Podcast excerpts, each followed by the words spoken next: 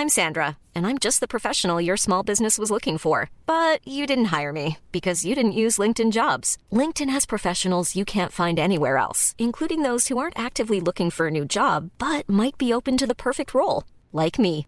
In a given month, over seventy percent of LinkedIn users don't visit other leading job sites. So if you're not looking on LinkedIn, you'll miss out on great candidates like Sandra. Start hiring professionals like a professional. Post your free job on linkedin dot com slash people today.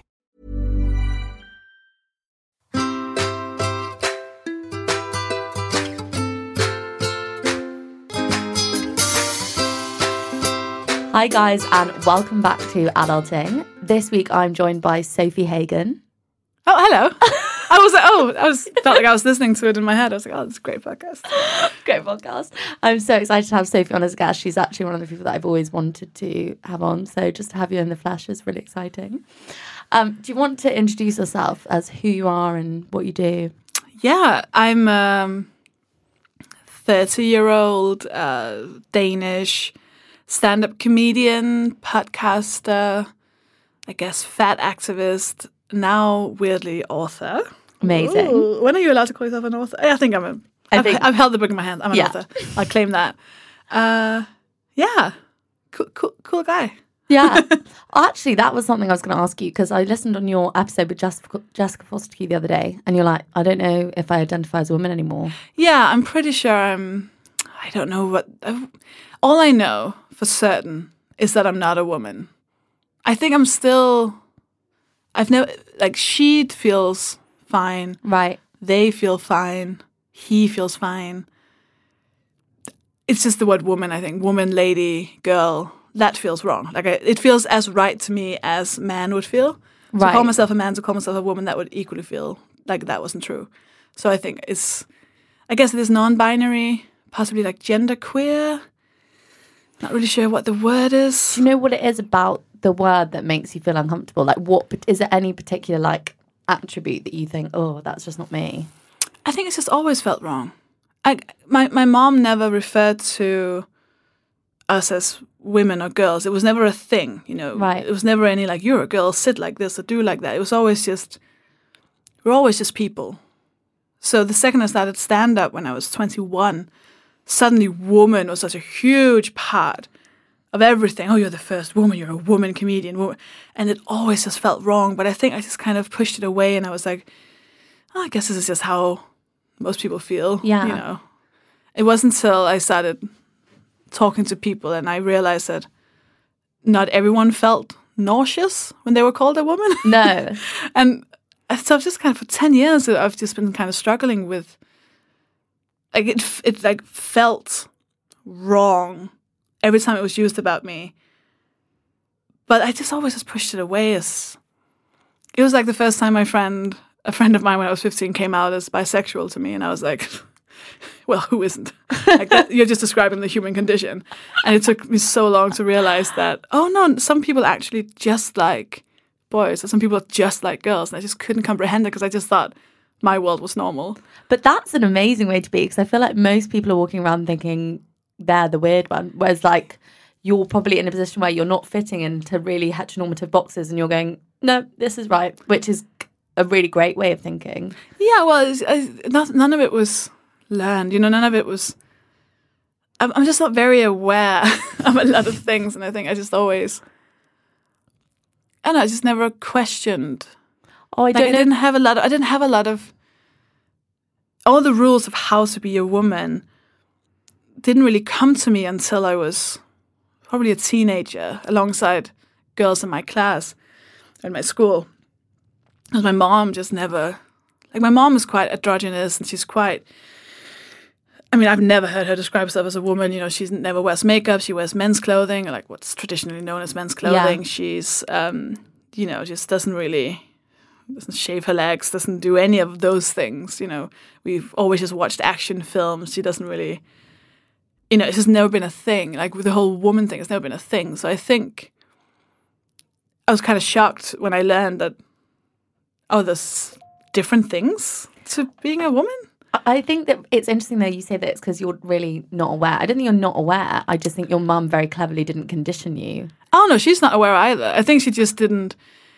My mom doesn't know any of, like, she doesn't know any of this. Like, she doesn't, she also has lived in, like, a weird bubble.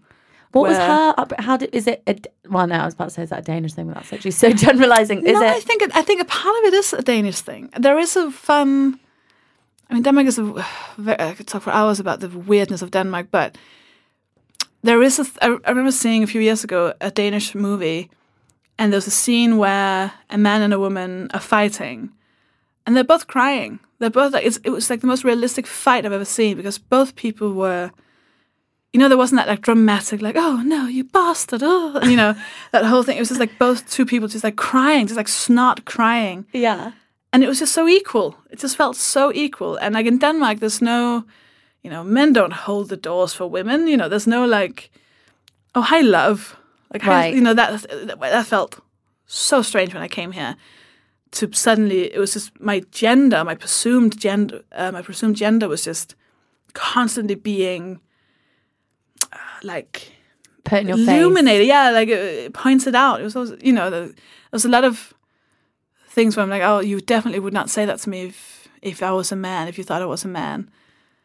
So there is a bit of it that's a bit Danish. What's the in when you translate into Danish? Like, do you do you have the he she pronouns as prominently as as does the language work in the same way, or is it different?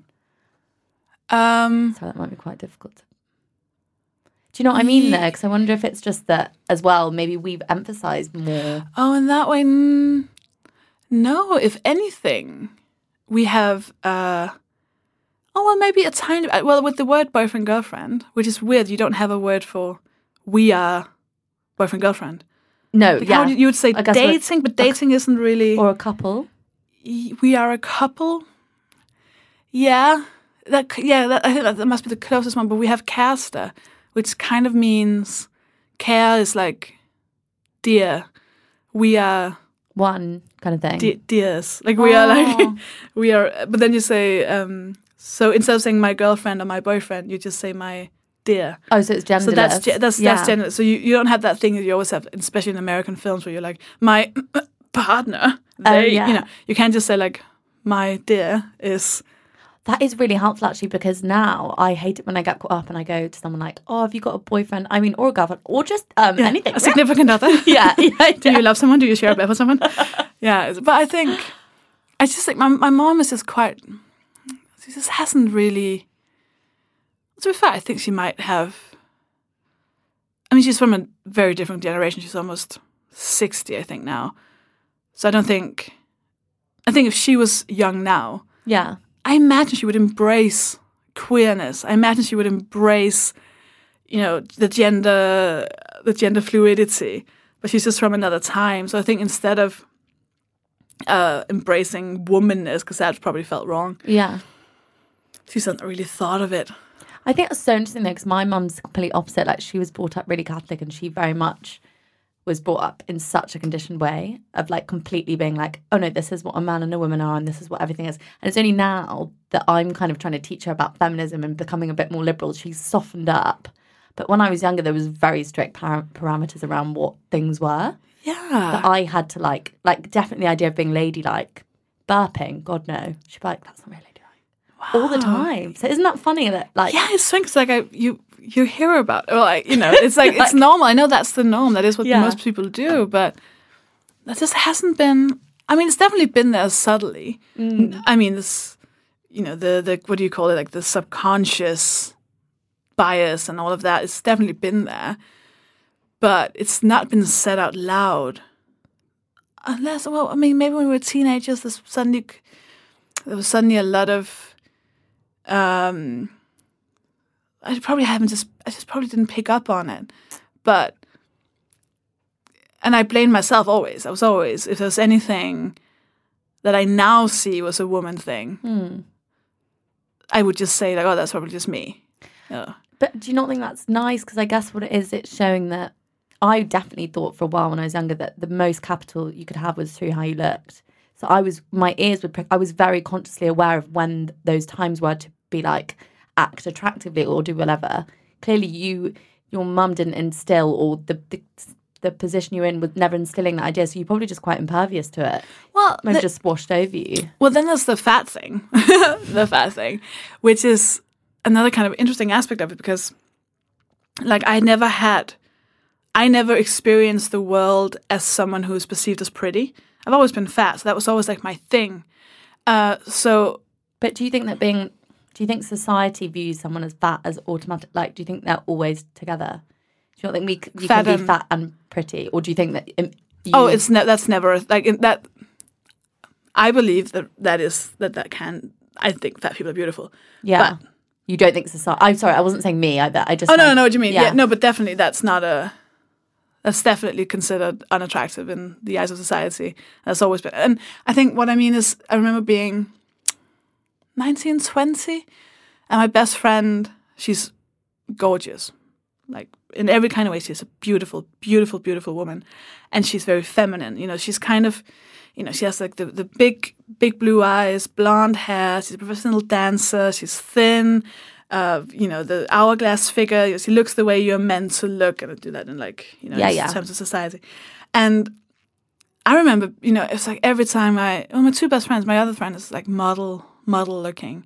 She has, uh, I once put up a photo on Instagram of her one eye, just her eye, because she has quite amazing green eyes. I was like, this is my friend's eye. And I got more messages from men that I have ever received personally, just oh from that God. one. People saying, is she single?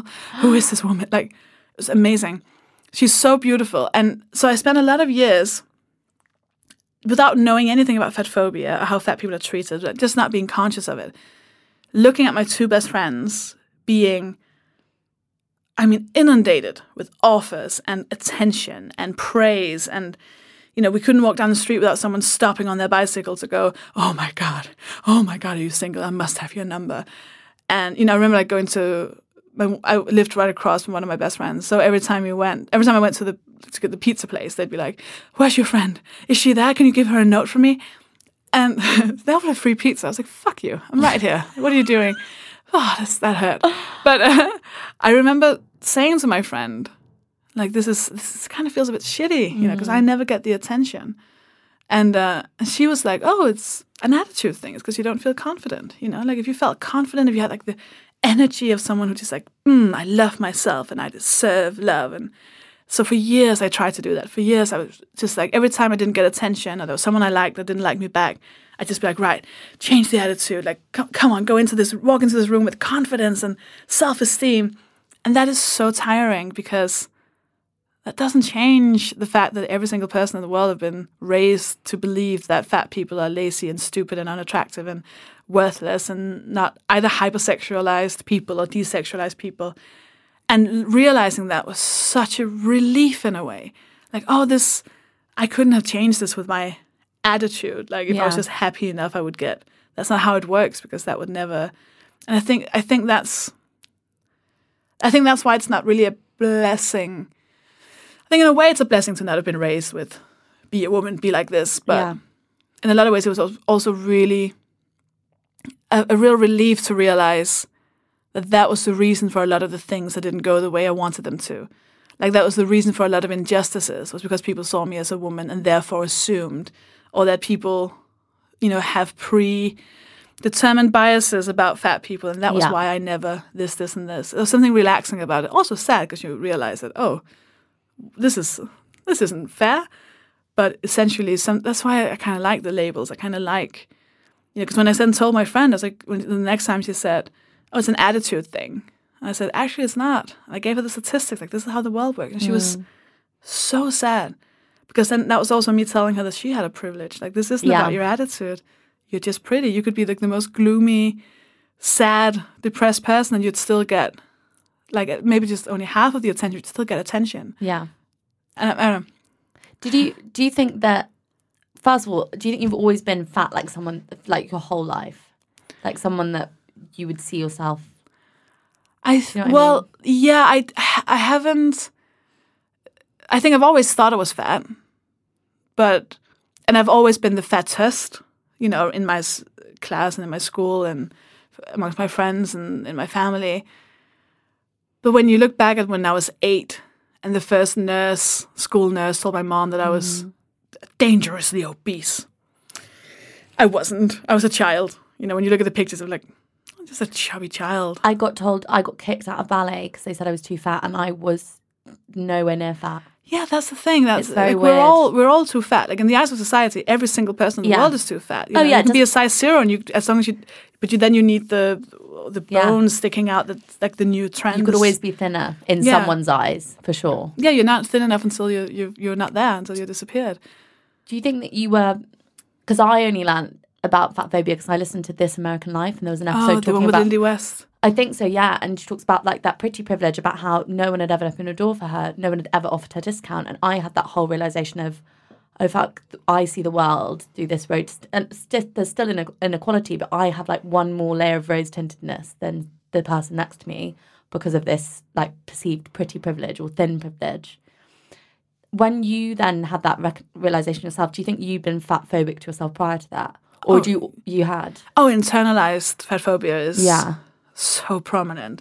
Because you, you, and it's not just because of not knowing that society is the way it is. It's also just how we are taught. You know, like all diets basically say, if you succeed, which you will, they always say, you will succeed because you have chosen to do this and it's a great diet. Mm. But if you fail, it's your fault. It's because you are lazy, you are useless. And all diets fail. ninety-nine percent of diets don't work. A diet in of itself doesn't work because it's unsustainable. So unless yeah. you're changing how you eat in general. No, but even that, your body will want to get fatter.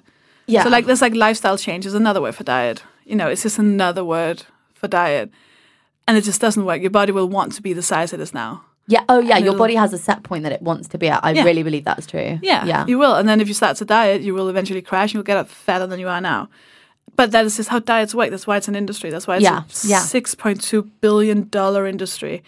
Because it's meant to fail. And then not only is it meant to fail, but you then blame yourself. It just wouldn't happen with any other product. Like this car will only work if then the car just crashes. You wouldn't go, oh, I just I bet I drove the car wrong. You know, do you know what? It reminded me of though. It's like the iPhone. You know, they set them up so that you have to always get a new one because yeah. the technology stops working, and then you have to. As you were saying it, I was like, actually that is. They have to make something fail at some point, otherwise you won't buy another one. Yeah. Otherwise we'd all be minimalists and be so happy. Exactly, that's what that's cap- it's capitalism. That's yeah, why capitalism yeah. is so damaging and so horrible. It's like it puts money above ethics and yeah, ethics and morality. How, how do you? Because I completely agree. And but how do you walk that line every day of being like capitalism is so fucked, but also I need to make a living, and also I quite like buying stuff, but this is really bad for me. How do you? Do you have any way that you try and rephrase things in your mind or deal with things differently? Like at what point did you come across that junction where you were like, fuck? It's really difficult. It's also, especially within like fact, fat activism. And you know, because when I wrote my book, I wanted to write about clothes because there's a huge thing of, you know, fat people not only thinking that we don't deserve to look good, but also there isn't any clothes we can really buy. Yeah. And but, you know, also there's this, all these clothes rules about, like, don't wear vertical stripes and mm. always wear black and blah, blah, blah, blah, don't wear crop tops and leggings and whatever.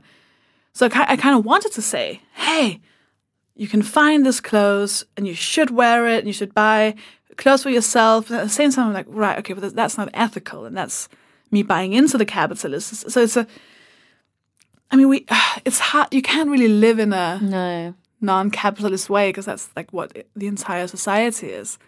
So it's definitely is like a struggle. I think what I, I think I try personally to aim, to aim to do things in my life that makes me happy. I never ever want to be controlled by money or fear. That's my main two things. I like that. If I, if there's a thing, I mean, like now I'm fairly broke, so I have to, you know, of course, it's not a choice everyone can have, but I never want to. I never want to undermine something that I want to do if it's because of money. And the few times I've had to do it to make yeah. rent, it's felt awful. And I know people who are choosing entire careers based off on what will make them the most money. I I I, I completely agree with you, and this is why it's like weird being freelance because I'm the same. You're like, no, I'm going to stick with my integrity, I'm going to stick with my morals, but then there will be a month where you're like, fuck, I need to pay my rent though. I have said no to, I mean, so many things yeah. that I would have paid. I could have owned a house by now if I'd said yes to more of the things that I've that said no to, because it would have killed my soul. Yeah. And that's a privileged position to be able to say no to these things. But I just can't, I can't, I'm so, I've also seen people who were incredibly talented and in love with an art form mm. choose to study business relations, even though they hated it because, oh, well, what are the odds that I'm going to make it? And now they're yeah. just miserable in these nine to five jobs, and they could have been on a stage. And I do think that's, t- I think that, because I think as I was growing up, I don't know, I think we had the idea that money was success. And then you suddenly start to realise like what actually brings about happiness. And I'm like, I, I could earn so much money in the job I'm in. It's so lucrative. Everyone was asking me yesterday, I was like, what assumptions do you have about me? And they're like, you make loads of money. I'm like, I actually don't. I could, but I know it wouldn't make me happy. So yeah. there's, it's so redundant. I want to earn enough money to have like a, a very privileged life still. But the actual idea of the money, m- making the money in of itself to me turns me off. I'm not like... yeah. It's funny that that's a... But there's also the, the study, and I don't remember any of the numbers. That's, I'm so bad at anything to do with remembering numbers. But there's a thing about there is a certain amount. There's an amount of money above which you will be happy. Right. And then, but that ends at one point. And then above that amount, it doesn't matter. You can't get happier. Right. There's like a... I don't know what you call it. A threshold. Yeah, there is like a, a, a an amount of money. Because being poor is stressful and horrible. Yeah. And it... Yeah. Sorry. And it's, it can really destroy your soul. Like getting a bill you can't afford, like ruins you from the inside. It is so, so stressful. Like I grew up very poor, you know, like often starving because we couldn't afford food. And it is, it destroys people, you know, mm. and it's in so many different ways. Poverty is, I mean, it's the biggest killer and the biggest uh, horrendous thing. So of course, you wouldn't say to those people, well, money wouldn't make you happy, because it really would make yeah. them happy. It yeah. really would make them happy to be able to pay the bills and be able to sleep at night because they can feed you, feed their kids. Yeah. But then there is a point where, and I don't remember what the number was, but there's a thing where you can be happy and live your life and everything's great, but more money wouldn't no, more, wouldn't add to it. Because you just have more stuff then. Yeah, just be more money. Yeah. Just without any... And then you always just anything. reach for more, I think. Yeah. Well, you can see that that's the yeah. case. You know, the, I mean, also, have you ever, like, when you hang out with all your poor friends, oh, they're the first people to buy you around. Yeah. Your rich friends are the ones who, like, stingy. Oh, yeah, where did they go? Oh, it was your turn to buy the, I cannot get over how, I mean, rich people are the, the worst people in the world. That's why they're rich, because they don't give yeah. any of their money away. Yeah, and, it's because, and also because they're soulless, because yeah. they just, that's how you make money, is by not caring about people, you know, yeah. not caring about ethics and... I mean, I, I sometimes I had a, I did a gig where I got like a, sorry, a membership card to airport lounges. Yeah. So I got to go into all these fancy first class lounges in the airport. And I've never been pushed so much out of the way, been scoffed at, been like physically removed. Like these people were just the biggest assholes. Am I allowed to swear? Yeah, oh Good. yeah, definitely. Biggest cunts I've ever. It was just, and also like the few, very few times I've flown like business class and planes and stuff. When you're amongst people who are rich, rich, mm. oh, it's disgusting. These people are disgusting. I think that I flew business class once. I got flown for a job, and I was looking around, and I was like, none of us have paid for this, surely. Who? No one can actually. Surely, surely we're all being given this. I've, that was the best part of the trip, the flight. It's amazing. Oh my God, that, it's like a vacation in itself. Yeah, and then after that, you're like, maybe I'll just do that next time. Oh and then you God. look it up and you're like, fuck. But that, and that, I think that planes are such a good example of, what's it called, disparity? Is yeah, that the disparity, right word? yeah, yeah. Because it's, you can choose between either sitting in coach, which is awful, like you are crammed together, your knees hurt, your neck hurts, your sho- I mean, the fatter you are, the worse, right? And you're so close together, you, you can barely breathe. It's horrible. The seats are hard and disgusting. Or business class, which is basically you get a bed and yeah. free champagne and uh, you know, actual knives to use for the, the as cutlery. And it's like, why isn't that just? Why can't we all just be comfortable? So true. There's no middle bit. There's no just. Why is it either five grand tickets or fifty pound tickets? Why yeah. can't we just have like a, you know, there's just no in between. And it's a weird bit of the walking through it as well. That's always really uncomfortable when you're walking through to get to economy through the business class. Yeah. There's always that weird like actual feeling of tension where you can yeah. feel the like It is odd, actually, now you said that, like segregating people. Yeah, and there's the... It's like a class, is it like seeing class? Yes, I, and I remember being... And this was this was one of the... Th- like, I had to empty my account completely to get a business class flight home, which was surprisingly cheap compared to, you know, some of them are like ten grand. Yeah. I had to buy them five days before I had to fly uh, because I was too fat for the coach flight. I was just like... My, really? My back was broken for...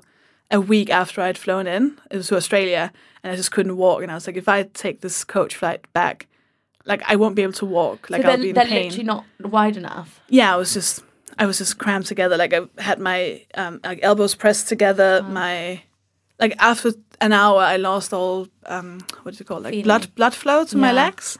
It was horrible. So I was like, I can't go back. I can't. And I tried to call the app, the uh, thing, and I was like, can I just buy another ticket next to me? And they were just like, no, you should have done that when you called. Like, can I get a refund? No. I was like, well, oh, I was like, okay, so either either I get a business class flight home, or I now just live in Australia. I don't have my stuff here, so I guess so I found like the cheapest business class flight home, which was still, I think, I think three grand.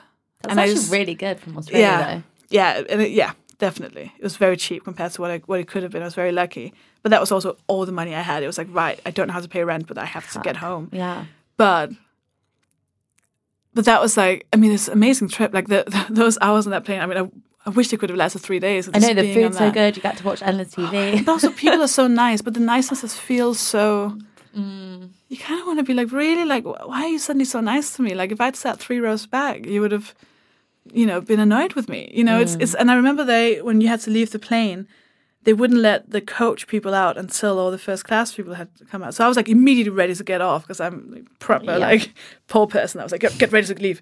No, I'm so sorry. I'm so sorry. Well, everyone else were like, oh, just like stretching, like, oh, maybe I should get. And all we could see the coach people waiting to get out, and they were just like staring into first class or this business class, being like, yeah. we need to get off the plane. We have works and works to do. And I remember just looking at them, being like. This is so horrible. Like, they're leading us out. And I remember, like, I was obsessed with Titanic when I was a child. And I just had this image of, you know, the when they locked in all the, the uh, was it like third class people? Oh, my God, yeah. And, like, all the rich people got to go and they were, like, yeah. holding them in. That was how it looked to me. Like, all the coach people were, like, being held back until the business class people could get off. The, like, we've had the most comfortable journey. We could...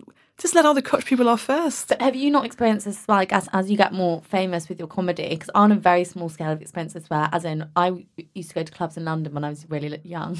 Wasn't anyone. It's like now I might get invited to an event. Because I'm invited at the event, the way people treat you because of a perceived importance, where you don't actually fuck all apart from just, you might have a few mm. more followers on Instagram or a couple more people know who you are, is massive. Like, someone that was rude to you a minute ago will be so polite. And doesn't it make you feel a bit sick? Because oh, nothing, nothing's real. The worst like thing was, I remember when I first moved to London, I lived in Streatham Commons and I couldn't really afford uh, to take, like, the tube or the train. So I always took the bus. It was, like, an hour and a half, two hours sometimes with, when there was traffic. Yeah, yeah. So sometimes it would actually be cheaper for me to eat in, like, a cheap restaurant than to go home and cook. So sometimes, also, like, restaurants are so cheap in London compared to Denmark. You know, really? Like a, yeah, like a, I could a pa- pasta dish and a Coke, like oh, yeah. nine pounds. Where in Denmark that would be like thirty pounds. So I was eating in this restaurant, being really poor. Like so, it was like my only meal of the day. And then the after I'd eaten, the waiter came over and said, um, "Do you want to pay cash or card, or do you want to do the dishes?" And I was like, "Oh my God, I, can I do the dishes? That would be amazing. Oh, my God, thank you. I didn't know that, I didn't know you could do that. Thank you so much." And he just went bright red and he was like, um, oh, I'm, I'm sorry. No, no we, um, we we don't do that. Uh, and I was like, oh, oh you was thought, a joke? You, th- you thought we could laugh at the poor people. That's what you thought. You thought I was one of the rich people. Then we could all laugh at how the poor people would need to do the dishes. Oh, that, was that funny? That some people would need to, ha, ha, ha. I, I felt so, I was like, you. Mm. The second you, when people start seeing you as a certain type and they go, oh. Yeah. You're like, no, no, no, you. Vastly misunderstood the situation. The classism is so gross. It is so gross. I, I hate it. I remember like when someone told me about Eton, I couldn't believe it was a thing. It felt like a horror story to be like, oh, there's this college uh, where they, they say that this is where they make the prime ministers. And I was like, oh, is that a thing? They're like, yeah, they say that the next prime minister's at this school. And then I was like, but it says like it's a school for boys. And they're like, yeah. I was like, but where what if, what, what about uh, women? Uh, where's the women prime ministers going? Is there an equivalent? They're like, oh, no. Oh, this is nothing. Complete transparency. So I went to private school.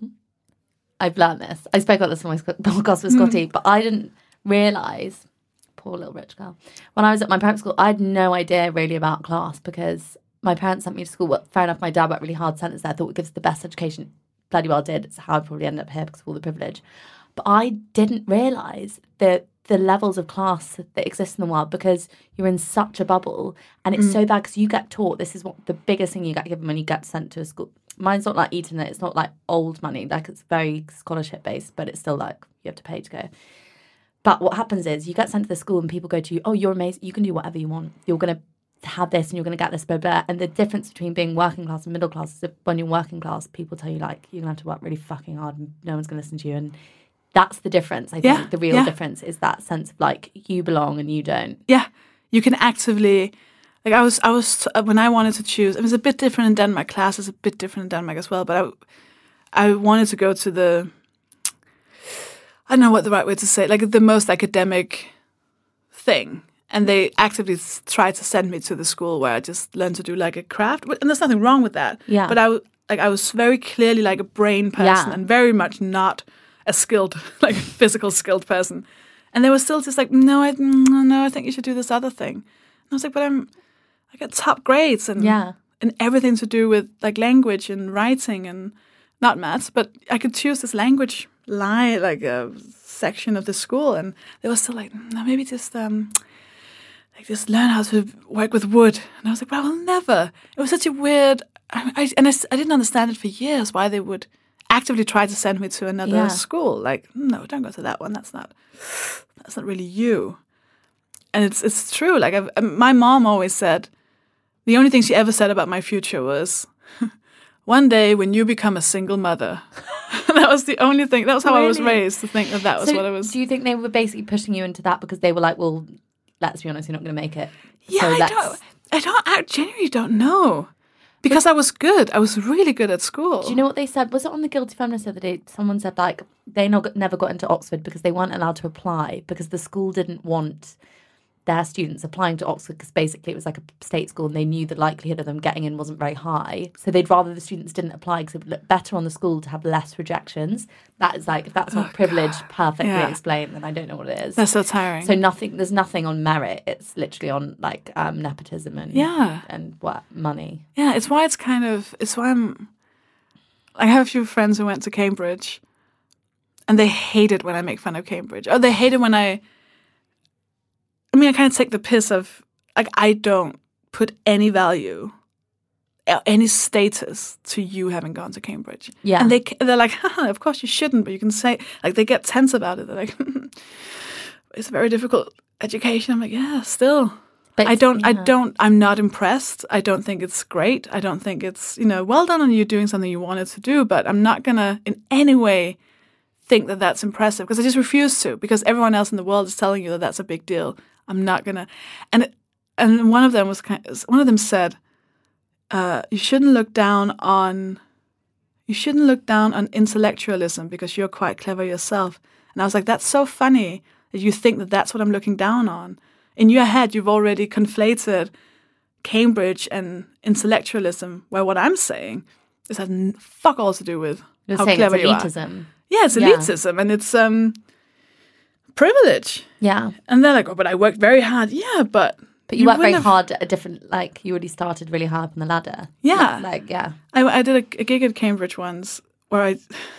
I was, it was many years ago. And I just, it was like two hundred people in the room. And as part of my set at one point, I just said, oh, this is very white, isn't it? And it's just like, you could just see like two hundred assholes mm. just clenched together. And then afterwards, they were all like, well, it's not our, it's not our fault that it's very white, isn't it? It's not our. It's it costs the same as any other university. It costs the same. As, so anyone could, anyone could, if they can afford another university. And I was just like, well, it's more than just that, yeah. isn't it? Like, it's not like if you can afford any university, you might as well. Like, it's a whole lifetime of how your life has been yeah. pointed out. Like, the only reason I don't have a university degree is because I didn't. Academia was just never part of my life. You know, it was about my mother worked from six to six. You know, yeah. she was never a single mother, two kids. She never had time to sit. She didn't know anything. I first saw a world map when I was eighteen. I genuinely had no idea how the world looked. Yeah. And until I dated a guy who was into academia, and he was like, wait, you what? And I was like, is that China? He's like, that's Australia. What's happening? And this, it was just not part of my life. So what I'm saying is, yeah, I'm, I am intelligent, but I don't value... Well, that type of yeah, ac- that type that's of intelligence. Acad- you're right, because you have intelligence, then you have academia, and academia is like taught, state, educated, cleverness. But intellect is real mm. intellect, whether that's emotional intellect or yeah. the ability to understand. Survival things. Is so you have to be so intelligent to navigate the mm. world as someone who isn't. A, a very privileged person. I think that the way, because of technology though, I think those skills are going to be so much more important. Because when you, I always think about this, I never did very well in exams because I can't just remember information unless I completely understand it. I'm really good at creative stuff and writing things, but like just remembering information, if I know it perfectly, whereas I had friends who could remember a whole biology textbook, but I had no fucking clue what they were talking about. And that's where the education system is so flawed. And because of like Google and um, things that mean that we can just look up like written down history really easily. That that kind of academia is going to be really redundant in the future. No one will need it. Mm. So the thing that's going to have a lot of capital is actually that emotional intelligence and that the the real innate intelligence that can't really be taught, which is such a good thing because that'll definitely flip the scales on who gets a bit more power, hopefully. Yeah, well, I cheated in so many exams.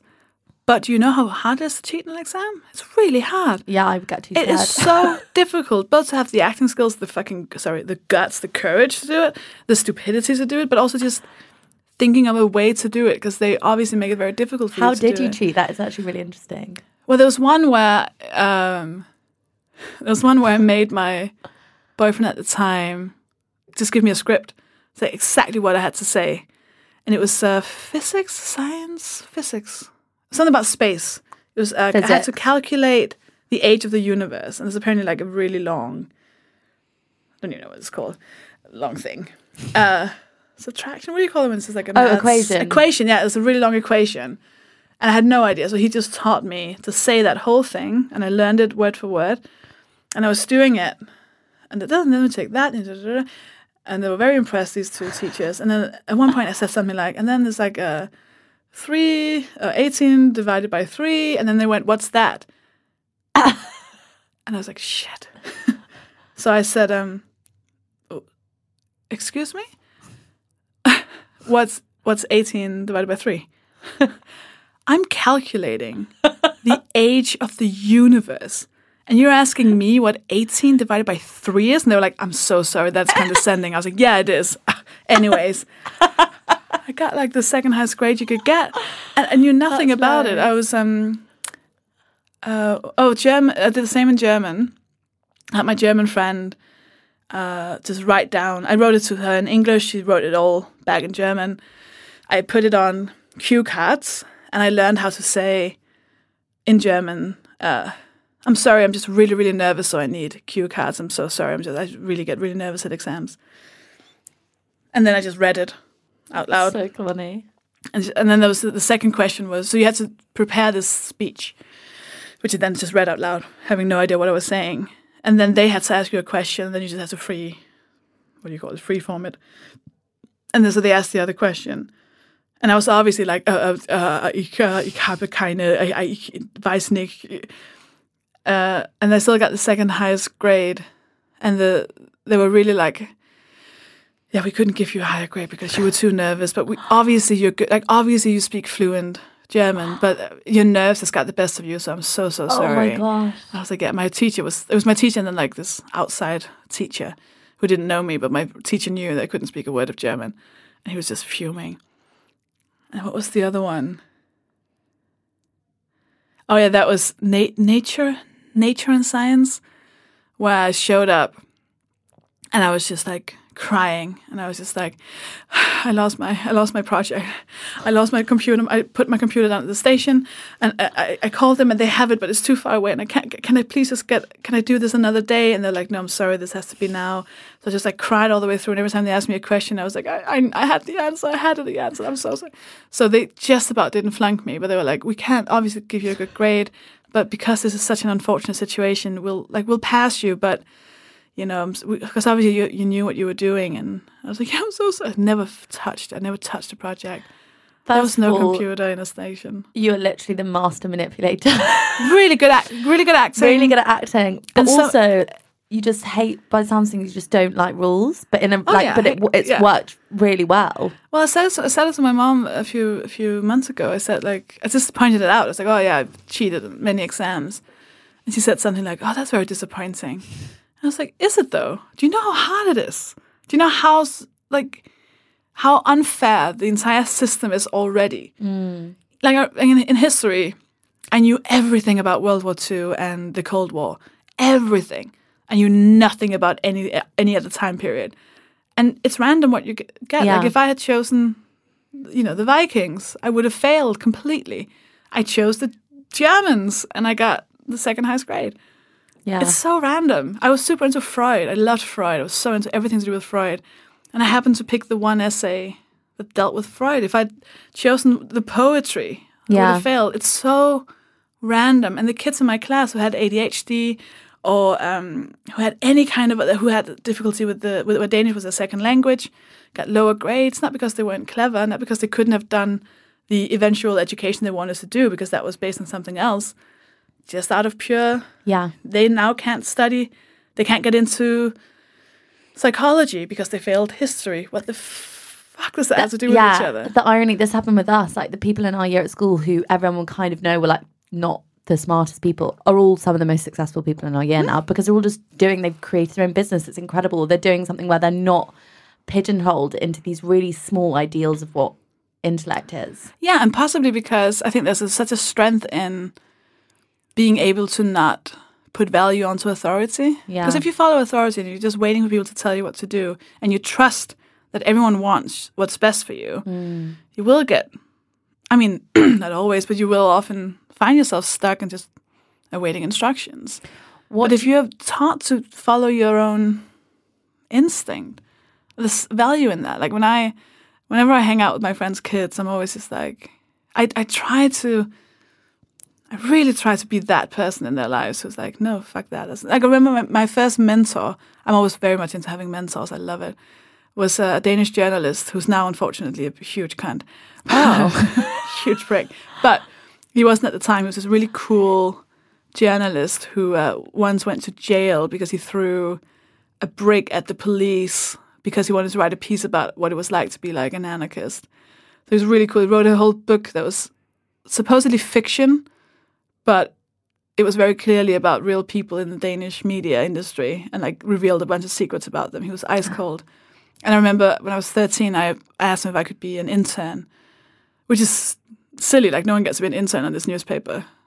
It was like the Metro, like Danish version of the Metro. And he allowed me to write like a two page spread, an article, That's like so a proper cool. article. And he was like, this is great. And uh, I said to him, yes, I want to go to the, the journalism school. And he said, no, don't do that. Because what they will teach you is things you already know. They'll teach you how to put a comma. Yeah. What you need to do is travel. Travel for five years, live your life. You come back a much better journalist than any of the pricks who went to the school. They'll just teach you to obey rules. That's not what makes a good journalist. And I was like, oh. That is so mind cool. blown. But where, because it sounds like from a really young age, you were quite kind of anti-authority. Where, where did you get the confidence? Because am I right in thinking, do you suffer from anxiety as well? Yeah. So that...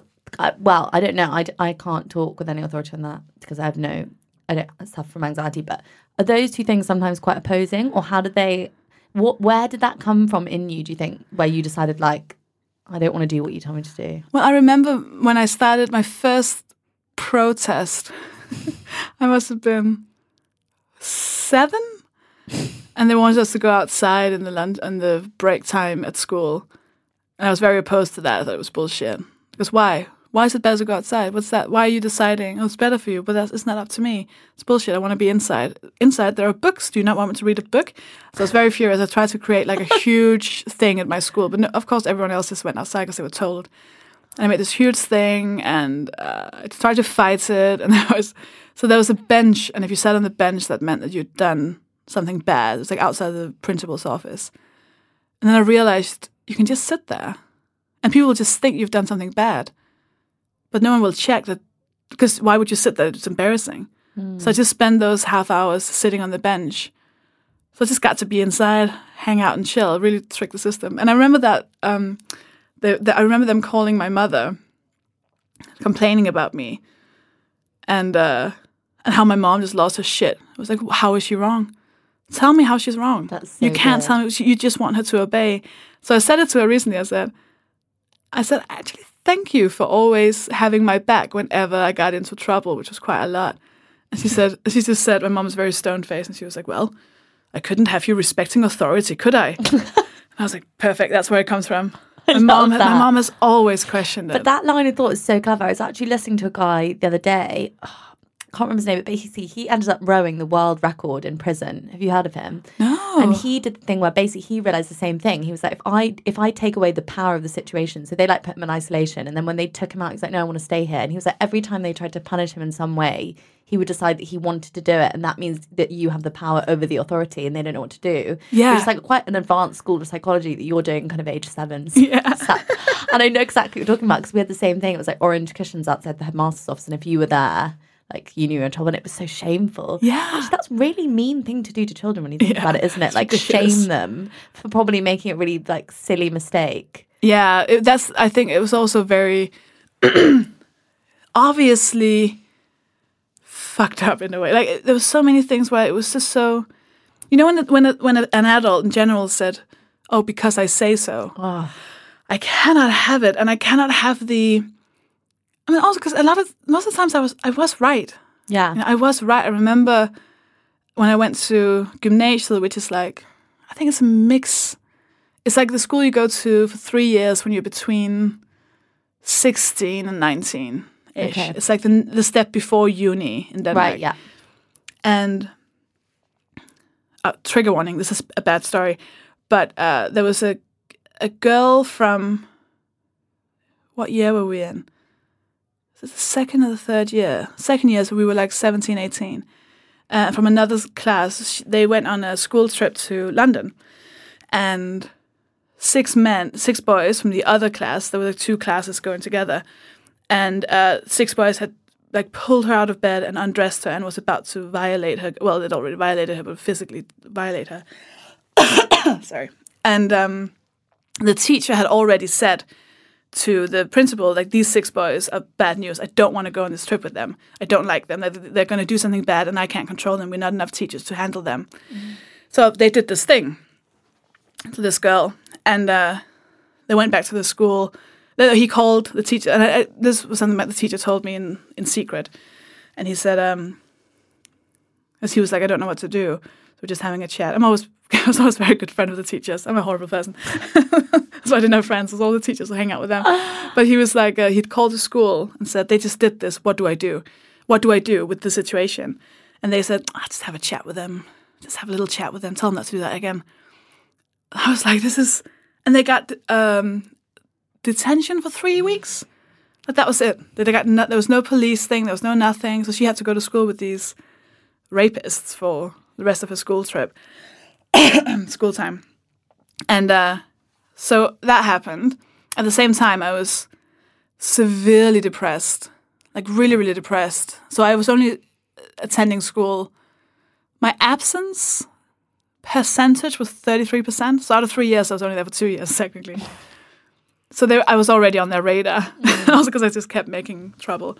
So what I did was I tried to, you know, call them out and be like, yeah, also because the, the arts and crafts teacher threw scissors at me. And I was like, she threw scissors at me. And they were like, you've not gone to school a lot. And I was like, yeah, but she, she's still allowed to throw scissors at me. And there was like a teacher who was drunk, who graded us by throwing some dice.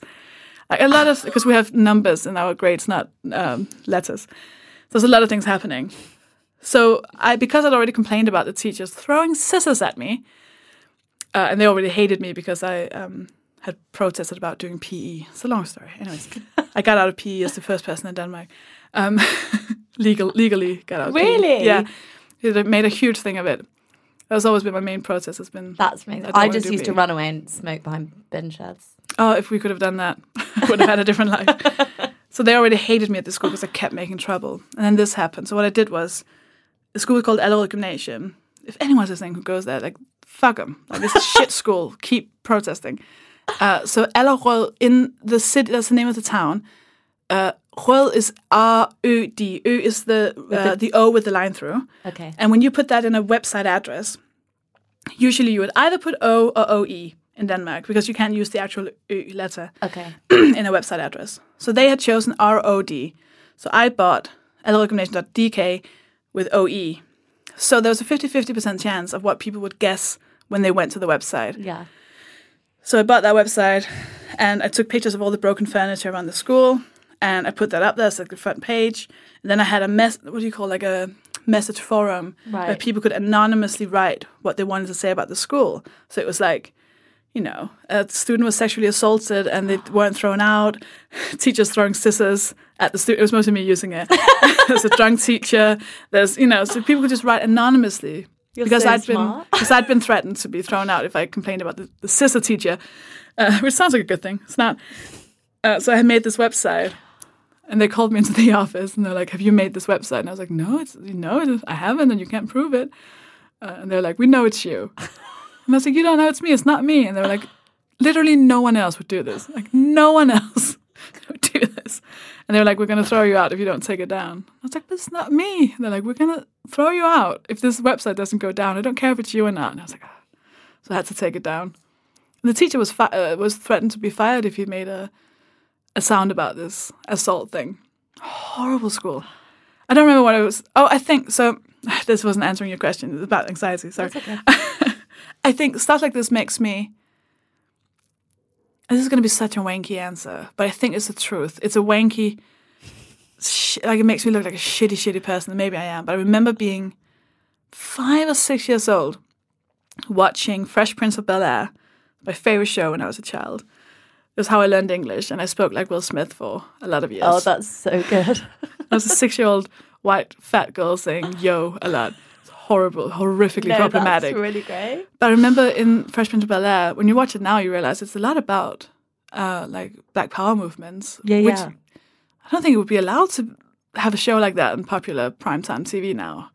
But back then, I mean, it was amazing.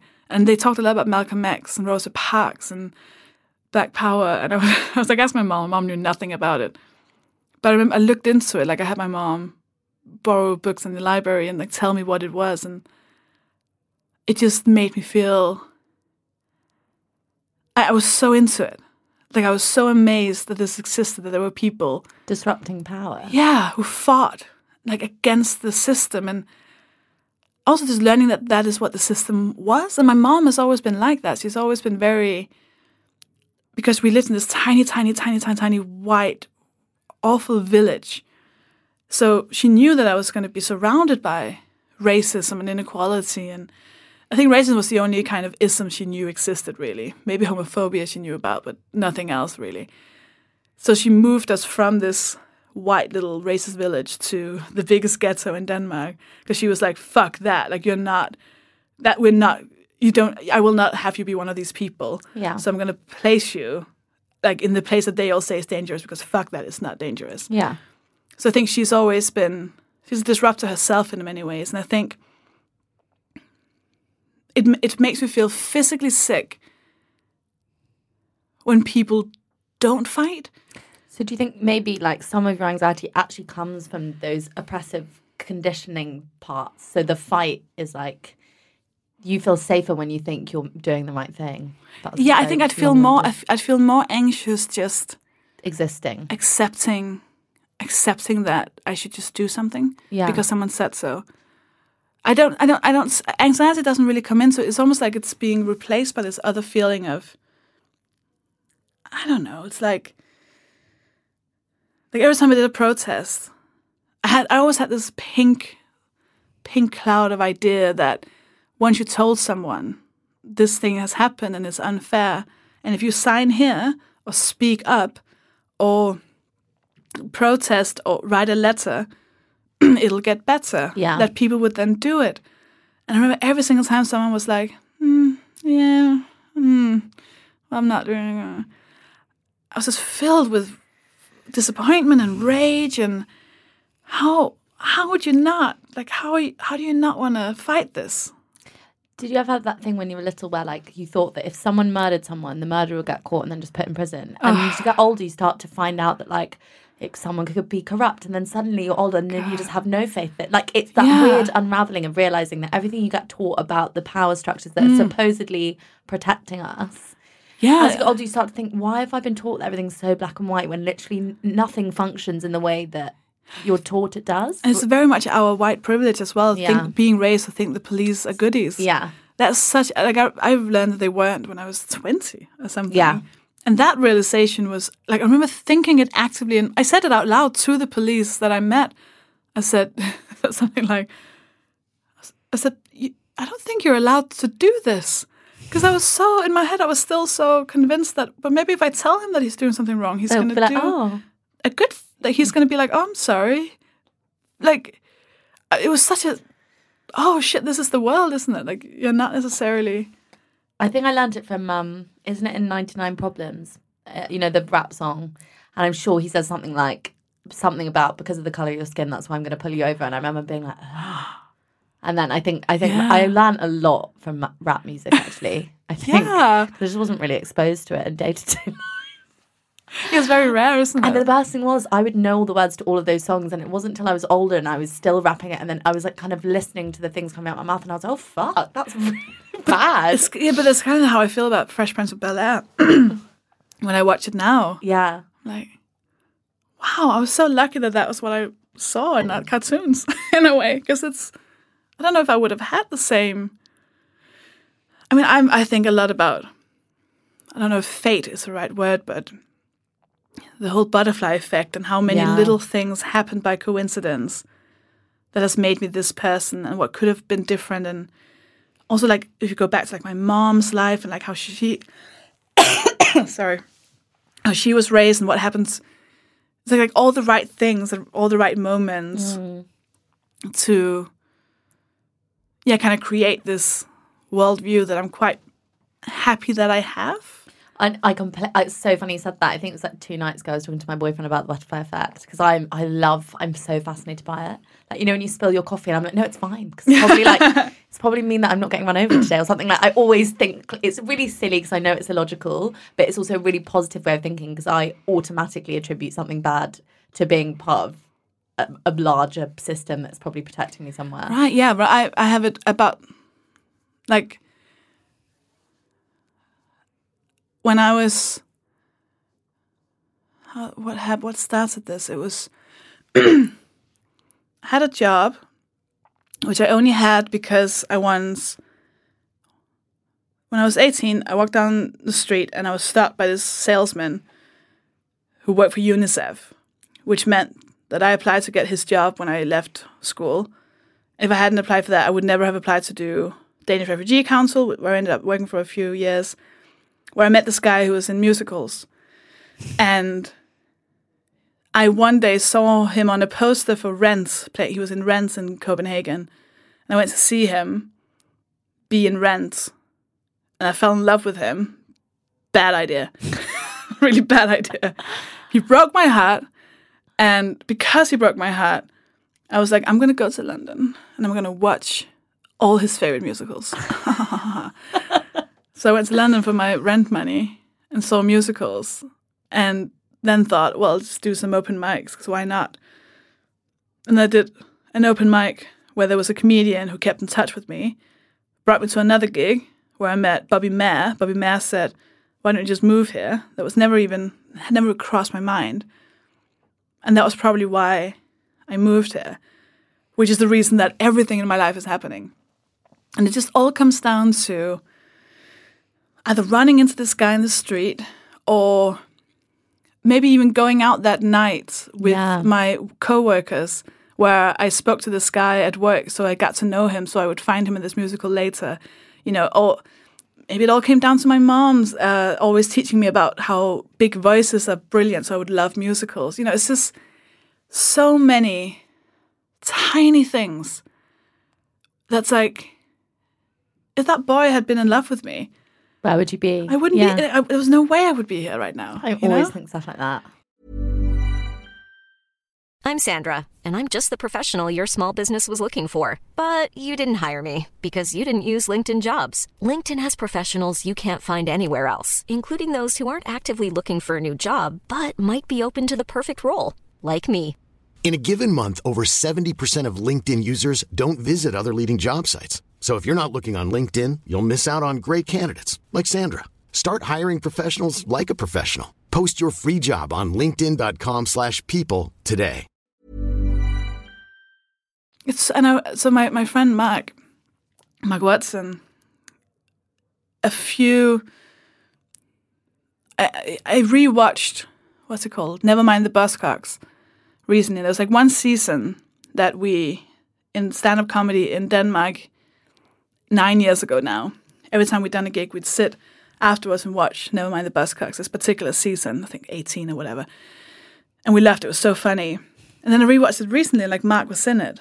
I was like, this, this, there was a parallel universe where I kept doing stand-up in Denmark, but I would have watched this guy so often, not knowing that there was this other universe where he's like one of my best friends. Oh, that's so and I, I'm so obsessed with these tiny things that has made all of this happen.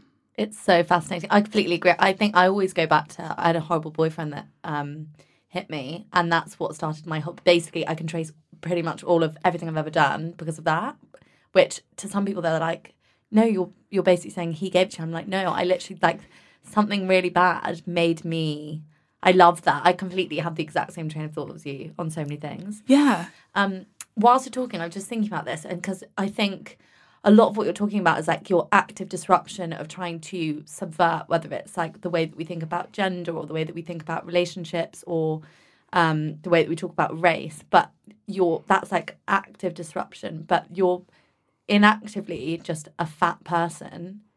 Do you think that's the thing that most people find the most like, oh, I can't believe you're fat? Yeah, more than weirdly. You trying to talk up about something that's actually really fucking important. Yeah, weirdly. It's a weird, it's a, it can, in many ways it kind of feels like a superpower because I, I love the disruption. Yeah. There's something, like, I don't have to do anything. I have to exist and people are angry. That's like, so ridiculous. So you're, you're literally standing up and talking about something really important. Like, I've seen it happen in comments and stuff when you've been oh, doing yeah. something and you're literally talking about something and someone will just talk about you being fat. Yeah, yeah, yeah. So it's not the issue at hand. But it's funny, like, because people project so much onto fatness. So I'll do a, a whole stand-up show where I'm like, I love being fat. I'm so hot. I'm fat and hot. Mm-mm-mm. I love myself. I'm so fat and so hot. And people will afterwards say, you don't have to be so down on yourself. Wow, you have a problem. You have such a problem. Um, and I didn't even know that was... But I think it might be part of it, you know, because I've never fitted in. I've never been okay. And it doesn't matter how much I have... I haven't... I've never really tried, tried to fit in. Of course, you have your... You know, you do it a bit. You know, when you're a teenager, you try to fit in a bit. But I, I never really cared that much. And I just... Maybe, maybe I sensed from a young age that... I was never going to be part of, I was never going to be okay. Like, I was never going to be accepted. What do you mean by okay? Like, okay in yourself or okay? No, like, I, that I was never be, I think when I was what, twelve or whenever it starts being important, how, you, how, you're, how you're dressed. I think, I remember clothes being important. Clothes were suddenly important to my friends, and my, well, not my friends, the people I went to school with. And I, there was such a difference. I could see them being like, you know, their families could afford, their families could afford, I was trying to remember what was the fashion at the time, like really wide-legged hat, like trousers, mm. like neon trainers and stuff. And I think I just, I think I must have had a feeling that even if I had those trousers and those shoes, and even if I learned to wear makeup and I learned how to do my hair and I started liking going to the parties and kissing the boys, I think I must have had a, a sense that even I was still going to be an outsider because I was always going to be fat. So I could try as much as I could, which most people do. I was never going to be one of them. But in a funny way, you're freed then from all those extrinsic things that people spend their life trying to accrue and be and get. And yeah. You just kind of went, oh, that's not going to fix me. Well, I remember me and my, I had a, a best friend. She, I remember that was the whole, that was always our big thing, was she would try to fit in, and I would always get, feel so scared. When I, I remember her, her mother taught her to shave her legs, and I remember having a huge fit because I was like, no, no, no, no, no, no, no, we're, it's you and me together, like against them. But she would always try and be one of them. And I had already, I quite liked that she wasn't. But I remember, so we just hang out and we just wouldn't wear the clothes that they wore. We wouldn't go to the parties. We wouldn't be drinking. We wouldn't, you know, play with the boys the way they did. And then one day, me and my, this my, we were like thirteen, we were called into a meeting because all the other girls, what, like ten girls, had accused us of bullying. And we're like, what? We never speak to, like, we never. And they were like, but that's because they felt bullied by us not trying to be like them. Interesting. By your confidence, they felt like. They felt like we didn't like them. That's so like, weird. It was so strange. I remember just being like, this is the most surreal thing. Like, we've never said anything bad about them. We've never actively kept them out. Like, they've never asked to play with us, or but they just felt really bullied by us not caring about fitting in. But my young, in a young teenage mind, I can actually completely, in a weird way, understand that. You know, when your brain's like, why? Uh, my biggest, um, the only thing I used to be jealous of other people was when they really knew who they were. When yeah. I was younger, I used to get really jealous of people that were really confident, because I was like, how do you know you're allowed to say that? How do you know they're going to laugh? Like, how do you, like, I would be so, it would kill. Now, luckily, I'm really confident. But when I was younger, I literally would be like, but how do they know that they can, I don't, it used to really unsettle me. Yeah. So that's probably what that was going through those girls' minds. They're spending the whole time trying to fit in and do exactly what they've been told's the right thing. And then someone's walking past going, I'm absolutely fine like this. Yeah, I and don't to them, need that's you. So unsettling yeah. for their but it's, understanding I think, of themselves. And I think that's why people are furious with the fatness. I think it's the same feeling. It's, yeah, I um, think you're right. Jess Baker coined the term body currency. And I'm going to probably completely butcher it. I feel like I've said it now so many times that I'm, it's probably more like my, my theory now, because it's probably not what it was originally. Um, but what I believe it to be is the idea that most of us, like ninety-nine point nine nine nine percent of us, spend our whole lives becoming the ideal, right? We're trying to be the ideal. We're trying to be the thin person. And it's so expensive. That's why it's an industry. So we will have spent in our life so many hours, and we know subconsciously how much an hour is worth. We know that's also money. So much money on fitness memberships and uh, uh, the, the training equipment and uh, Slim Fast, the Slimming World, and powdered drinks and blah, blah, blah, blah. So we know, we have a subconscious idea of how much we've actually spent. And it's kind of like we're all saving up for this thing, which is happiness. It's not thinness. We think thinness is happiness and worth. So we think, we in our heads, we kind of know that we've spent ten, twenty, fifty grand on trying to be happy. And we, we can see it in the distance. If I just do more work and put more effort and more money into it, I will eventually achieve happiness. And that all seems fair because we're all in the same boat together. We're all trying to achieve this. And we all have to, if you just put enough money into it, we can become happy. And then the I waltz in, having gotten happiness for free. You know, I don't need, you know, I'm still eating all the cake. I'm not putting any hours into it. I'm not putting any money into it. But I've achieved that happiness. So they feel, it's like some, someone saying, you know what, the money that you've saved up, they're worthless now. Yeah. It's monopoly money. Do you think it's exclusive to women? Do you think that that, because do you think thinness for men, because I think the argument around thinness as well is also to do with that idea that like women need to be more diminutive and take up less space. There's definitely the idea that men need to be, have are definitely are just under the same pressure to look um, some kind of ideal body type. But do you think that same thing translates for men, if you know what I mean? Is it necessarily thinness with men, or is it just a general desire to want to look? I think it's tr- it's a tricky one with men because it's a. I think men have men are allowed to be bigger, mm. but not fat. Yeah, you know, men are allowed to be. What's the word? You know, it's like even when men. The second men, you started acknowledging that men were a bit fat, people were like, oh, but dad bod. Mm, oh, it's actually yeah, quite nice. You so know, and true. Even fat men on T V are always married to a supermodel. Yeah. You know? Yeah. I remember seeing, what was the one with Rebel, was it Rebel Wilson? Is it How to Be Single? Yeah. I think in the beginning, she's, she's so awesome. And in the beginning, she's like dancing around with all these hot guys, like conventionally hot guys. And she's like this party girl. Woo! And then you see her the next morning having slept with someone. And he walks out and he's fat. And I was just like... Oh, it's ruined it. Yeah. I was just like, if it was a perfect world, and, you know, I've, personally, I find the fat guy more attractive than the other guys she was dancing with, but why is she not allowed to fuck them? Yeah. Why not? Why not just have her fuck them? Yeah. Not that she shouldn't, you know, because then you could have the opposite. It's just like, you just, you're not allowed to see if that woman, uh, what's her name? It's Jess Baker as well, I think, who did the uh, photo shoot, the Calvin Klein spoof photo shoot. Where oh, I don't she, know if I've seen that. It went viral, but it's like many years ago.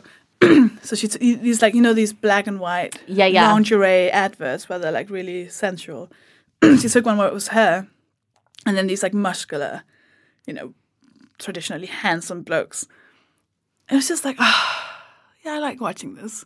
Yeah, I like seeing like a what people think is an attractive man with a fat woman. We just never allowed to see that. No. And with Rebel Wilson, it was like, oh, it's too unrealistic, though. It happens in, um, I noticed this so much, it's really sad, but like in Hollywood, say a man gets famous and he's pr- prior been married to a, what people call like a normal mm. woman. And then the minute this same, looks exactly the same man, but he gets famous and does a film, he'll divorce his previous normal, inverted commas, wife, because he's become like a Hollywood man, and then he'll marry the next level up of woman, like as if it's like, you see that, don't you? Oh, yeah, yeah, yeah. And it, it's amazing how that currency changes, but the man doesn't have to change how he looks. Yeah. He can get capital in loads of other ways, whereas when women get famous, often they will have that glow up where they get like thinner and better hair or whatever, yeah. whatever thing it is.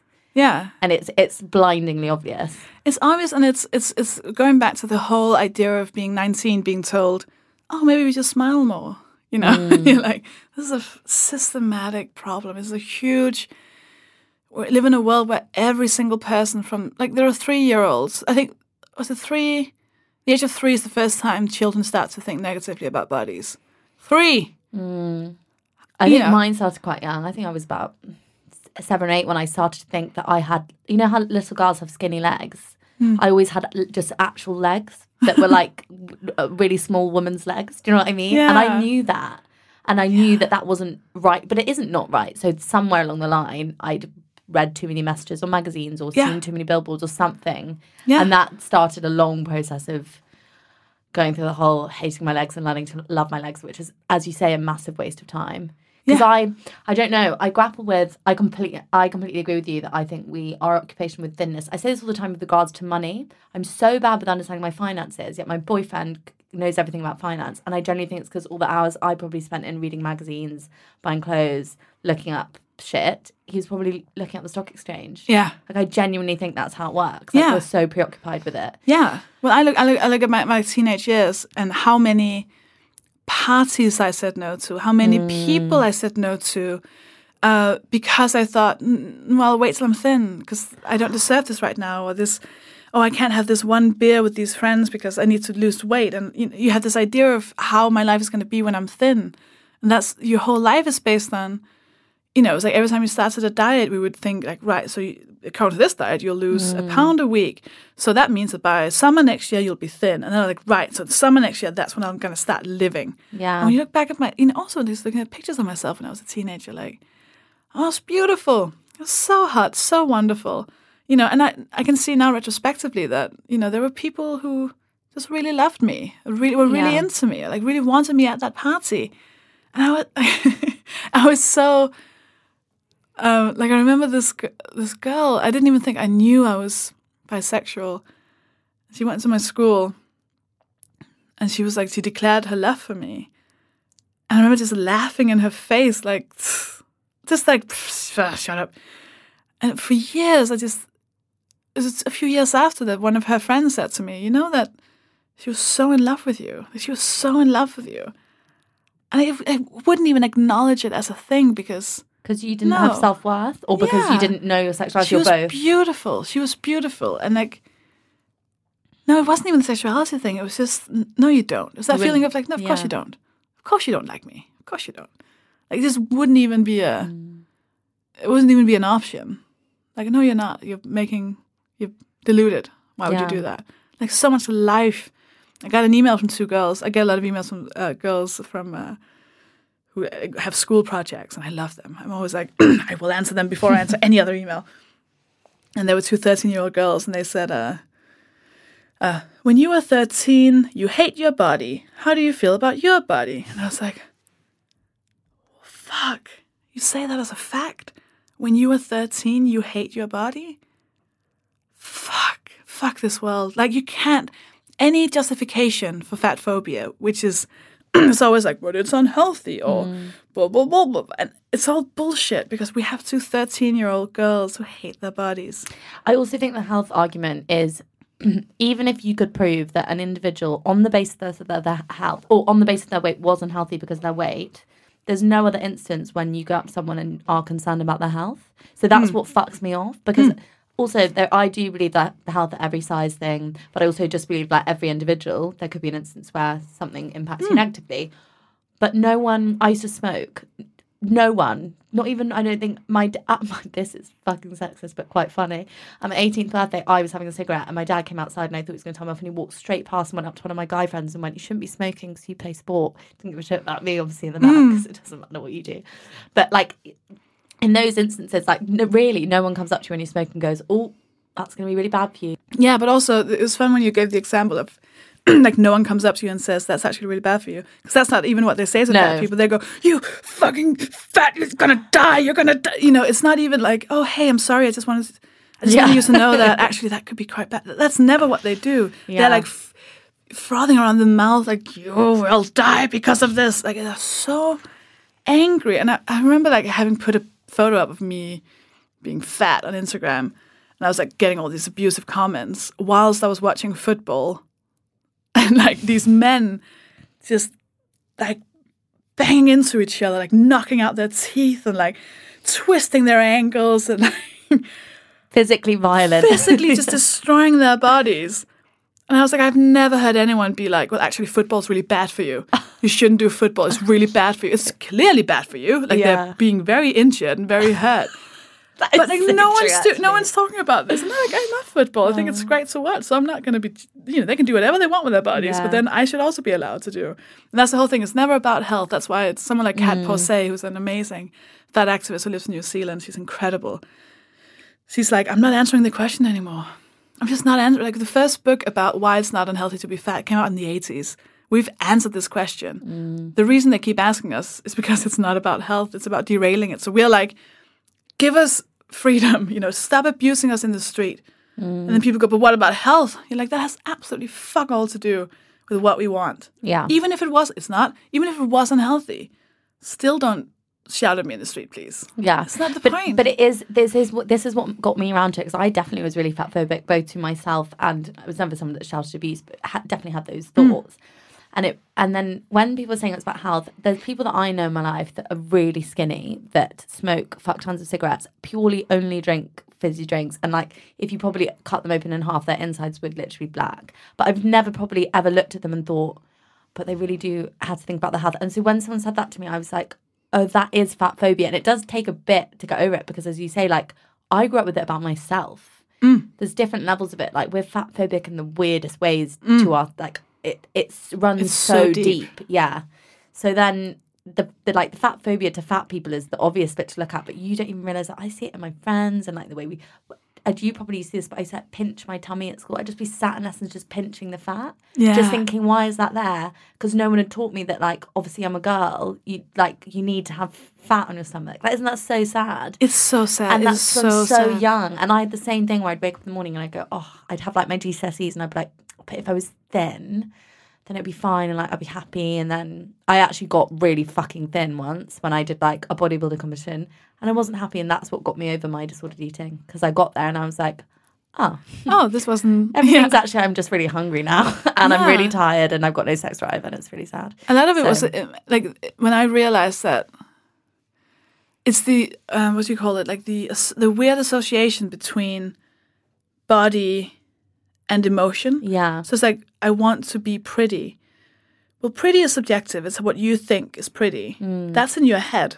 So you can change your way of thinking without changing your body. Yeah. yeah. You can just as well do that. It's also hard. It's just as hard to, if not harder, but it's way more possible than losing weight. Yeah. It's just more possible for you to change the way you think of beauty and worth and happiness. But it's also because that idea of beauty, like the thin idea of beauty, is the um, patriarchal idea of like it's quite sexual. It's quite weird when you think about it, because it's basic, like, it's control. Mm. It's not eating. It's um, you're weaker. It's like a, it's in, in terms of looking at women, the actual like thinness beauty ideal, that real is really gross when you break it down to what it is, because it's it's fundamentally you're controlling your pleasure, because eating is pleasure, much like we never talk about female pleasure with sex. Eating is another form of pleasure. It all ties in. I don't know if I've explained that very well, but I know. I no, know, no, you know what you mean. And I think, and I'm now going to butcher another thing, but I met this, I forgot her name, I think her name was Jessica, who's like an expert on like the sciences within the history of clean eating. Okay. And there was something about, and I'm going to completely butcher this as a fact, but it was something about a, a woman in history, like in the eighteen hundreds, sixteen hundreds or something, who, um, what's it called? Hunger, went on a hunger strike. And that was, that also created a, an outrage.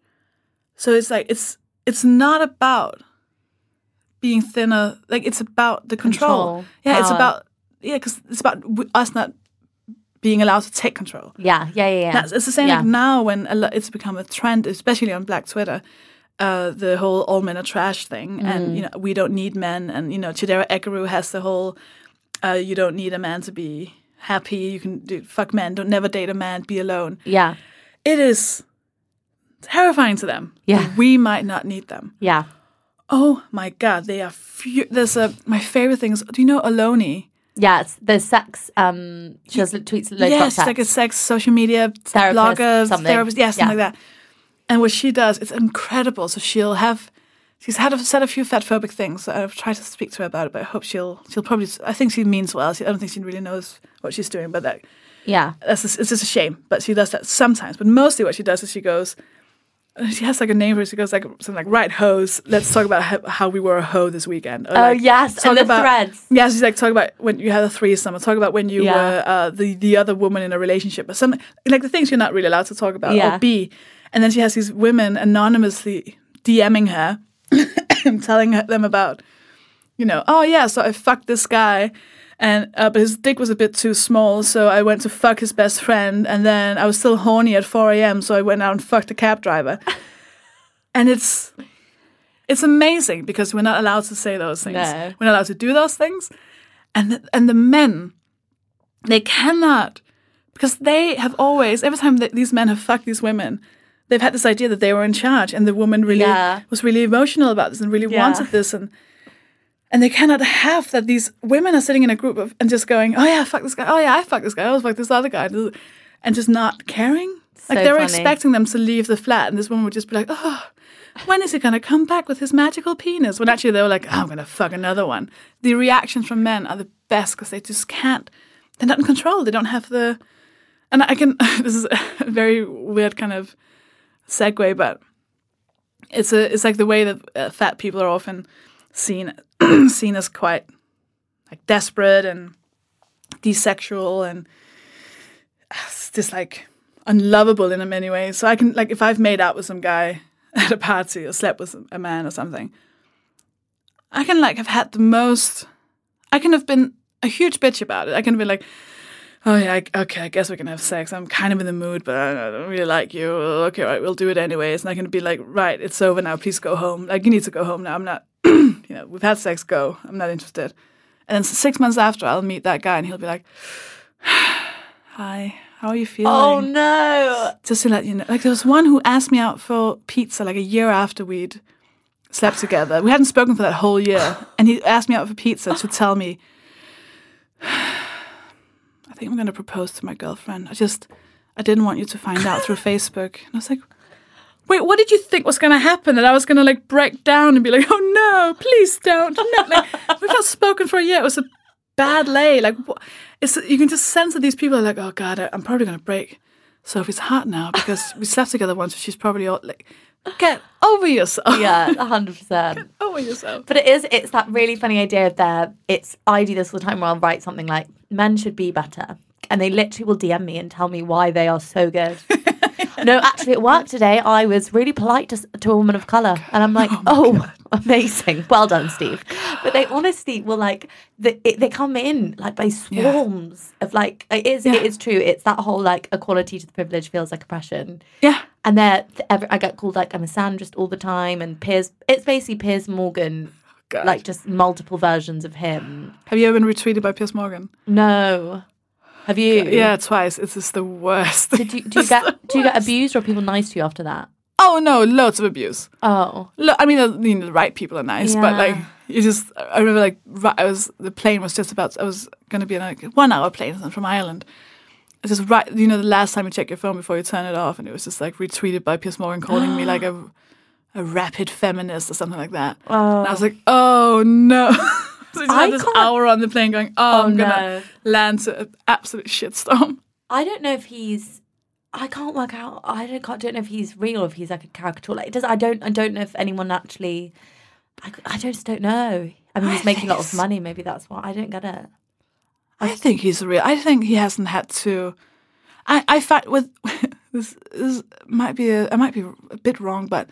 When men do something like that, I honestly believe that he's just like a man who feels his way, speaks his mind, and it's still going pretty well for him. Yeah. Where I think when when a lot of women do it, it is it's a bit more job. calculated. I mean, I don't know. I don't know. I mean, oh, interesting. Okay. I, and I don't know. I think it's just, I just maybe just have a higher opinion of women, even the bad ones. Even the ones with the shitty opinions. I guess it's just that he's maybe been so privileged in life that he's never had to question stuff. So he's just like, I like it how it is, and I want yeah. to stay the same and stop trying to change my... That is what it is, isn't but it? There's a lot of... Uh, I see it now in comedy. There's a lot of people who used to be big, like a big deal, and now suddenly women and people of colour and trans people and non-binary people are demanding space. And they turn into right-winged activists because... Well, I've never had to struggle, and now I struggle. I had a friend say to me that they were applying for a job, and um, now they're concerned that they probably wouldn't get it because they were too posh or weren't a person of colour. And I went, well, that's really good then. That's really positive mm. change. Yeah. And they were like, oh, yeah. Yeah, you like, sit back down then. Yeah. It's your turn to sit down. It's our turn to, like, like maybe have to work a bit harder. Yeah. It's, or I'm, let's I'm make absolutely space. okay with that. Yeah, exactly. Absolutely okay with... You know, maybe it's not that things are really hard for you now. Maybe it's just that they've always been super, super easy. Super easy. I think that's what it is. Yeah. Yeah. And I feel that's completely fair, and I kind of like, kind of like it. And, yeah. You know, because they get very angry, and I'm, I'm often the source of their, uh, not the source, but like the, the where they put the output into because mm. they're so upset. And they're, they're, like I remember being in a, like in the middle of a shitstorm, so I was getting hundreds of tweets a minute calling me horrible things, telling me to kill myself, like all these really bad things. And then my friend was like, Sophie, Sophie, Sophie, I, I got this abusive tweet. Look at it. And the tweet was like, dear blah, blah, um, that joke you did, I wasn't quite sure how I felt about it. Would you mind considering maybe not uh, using this word? Uh, but otherwise, I enjoy your comedy. And he was like, oh, I don't know what to do. How do I reply? This has hurt my feelings. Oh, is that you? Oh, maybe it was my laptop. Sorry. I don't know where that came from. Sorry. And I was just like, I sent him just like a screenshot of the last, like, just my news, my feed. It was just like, kill yourself, fuck you, you horrible bitch. And he was like, oh, yeah, but anyways, I don't know what to do about this tweet. And I was like, who are you talking to? Like, what are we... Oh, my what God. Are we, what are we doing right now? Like, it's so... Get out of your shell. Mm. Like, my favorite thing was when I was doing, like, a pilot for a sitcom that never happened. And I was it was in the middle of a shitstorm. Maybe one of the Piers Morgan retweets. And this is James Woods. Anyways, one one of them, and I was just getting so I, I kept being on my phone to like block, delete, block, delete, block, delete, and then this guy I did the sitcom with, this is like white privileged guy. He was like, uh, he was like, ah, oh, just don't worry about it, just don't don't care about it, just uh, don't don't just stop thinking about it, like, don't take it personally, like don't take it. So I was like, oh really? And I just started reading. Every time I got a tweet, I said it to him, like what they said to me. I was like, go kill yourself. Fuck you. You're a horrible piece of shit. You're a bad person. You're gonna die. You're gonna die. And after five minutes, he was like, please stop. This yeah. is. And I was like, oh, don't let it bother you though. Just don't let it bother you. you. You're a piece of shit. You should die now. Don't let it bother you. And he was like, no, stop, stop, stop. I was like, yeah, exactly. So leave me be. Don't worry is the worst piece. My boyfriend said it to me the other day, and I was like, what is wrong? I literally came in, I went, babe, I'm really, really worrying about them. I'm really quite stressed. Sat in this bed, and I don't really get this worried that much. I was like, basic. And he went, oh, just don't worry. And I was like, I've come round to tell you that I'm so worried. If I could not worry, obviously I just wouldn't have worried, would I? Like, yeah. What? But also, it doesn't work the other. It's, it's that weird thing of these men screaming. You know, they're like, women are so sensitive. And you're like, really? Are women so sensitive? Because you seem like really angry right now over what's basically nothing, like a tweet or a picture or something. Someone, oh, I'm going to have to read out to you because someone sent me, it's called a bro flake. Have you heard of this? A bro flake? No, but I'm loving it. Okay, because you know how everyone calls everyone snowflake. Oh, yeah, yeah, I'm super into it. Okay, this is, um, this is so good. Oh, come on. There's also an Instagram thing called uh, Awards Awards for Good Boys, which is oh, amazing. I think I might have seen that. Okay, so a bro flake. Um, a commonly seen stereotype of the quintessentially conservative, heterosexual white male who, despite all his privileges and advantages in life, is easily sensitive to any criticism or mockery, unable to see outside of his own perspective and takes everything personally, even when it's not about him, specifically. Fragile like a snowflake with the mentality of a bro, usually denies or ignores reality and very real struggles of other genders, races, sexual identities, et cetera. So it would be like, um, Mike was deemed a bro flake by the public when he went to a Black Lives Matter protest and shouted, all lives matter, classically. Or, yeah. Anyway, so I just now send that to people. Bro flake's when, amazing. Whenever men send me stuff like, not all men and here's why, I just send them bro flake. Yeah, or when they, they, I often get these comments that are like, uh... I don't care about this. I don't care. I don't care. Like you, you seem to care so much, though. You really seem to care a lot. I get the, the weird ones are the ones that are like, um, like if you really loved your body, you wouldn't um, block people who called you a fat pig. Like it, it's not even. It doesn't even make, doesn't sense. make sense. It's not even logic. Like it doesn't. If you really loved your body, you would be open to read abuse about it. Like it just doesn't. No, they're just so furious to not be heard. Like they're so fu- like they're so scared of, you know, being erased. And it's just like, you don't worry, you'll you'll probably still be fine. I know. Like you won't be part of the oppressed. You'll never be part of the oppressed group. At most, you'll be equal to others. Yeah. At most, it's scary and kind of fun. Or do, do you know what else is funny? Is like you write something about. I wrote something about rape culture in like within the U K about like the short skirt thing. And this man went, you think you're a feminist, but you're not even talking about these problems, people in different countries. And I was like, this is all a problem. Like, who are you? Are you suddenly the head of feminism now? I didn't know. Are you giving like marks out? But also, for... what have you said? Have you ex- have you talked about these women in exactly, other countries? Exactly. Why is that my...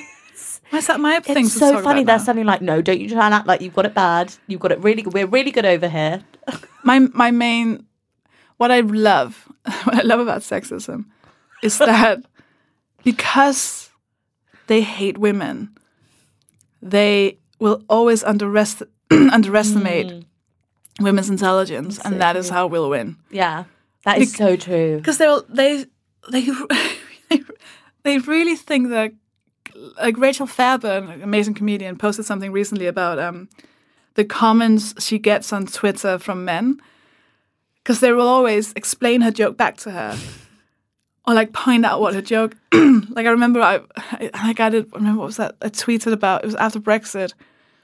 Was it after Trump? No, it was after Brexit. I think where I tweeted something like, um, "Can someone go back in time and make sure that Nigel Farage gets into art school?" And this man commented and said, "Actually, uh, Hitler. Hitler was uh, was turned away from art school." Like, yeah, that's. That's the joke, isn't it? That's why I tweeted that. What? Like, it's the assumption that you don't that you know. Are, yeah. And, you know, I, I bet you get, oh, I bet all women or people who are perceived to be women get the same thing of, like, I've been mansplained comedy so many times by people who've never been near a comedy club. And they just assume. Like, I was in a, a cab the other day where he started talking about, I said I was talking about body activism. And he said, oh, yeah, yeah, yeah, it's not a problem anymore. I was like, what? it It is still a problem. There's still the expectation of people to be thin. And like, and he's like, no, no, it's just not a thing anymore.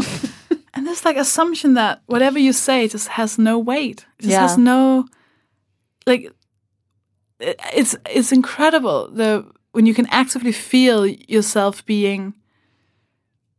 Almost like dim- raised. Yeah, diminished of. Yeah. It, it baffles me that it's like, wow, it doesn't matter what I say, that will be Like I had that with Denmark at the moment, was trying to explain to them like that sexism is a thing and feminism isn't a bad thing. Like they will look for their their kind of base, their baseline will be, she's definitely wrong. We just have to find out, you know, where the misunderstanding happened. It's not even a, it's not even an option to consider. Is this, you're saying that in Denmark, this is the attitude. Yeah, yeah, yeah, yeah. In the whole, really? Yeah, feminism is a bad word in Denmark. I didn't know. Th- I thought that that's Denmark Sweden. Was quite progressive. Yeah, that's uh, Sweden. Okay. Yeah, I'm really very much riding that wave in the in the international waters. I see. So okay. Very lucky.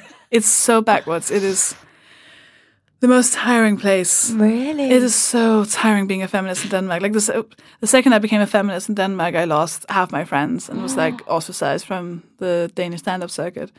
It's like but when I when I came out as a feminist, I got a phone call from a Danish comedian saying, "Is it? Is, do you need to be fucked? Like, is that it? Like, do you need me to? Do you want me to help? Like, I can have sex with you if that's if that's what's. I, don't, I just don't understand why you would say these things because like, if it's because you need to get laid, like I can I can figure something out." I was like, wow.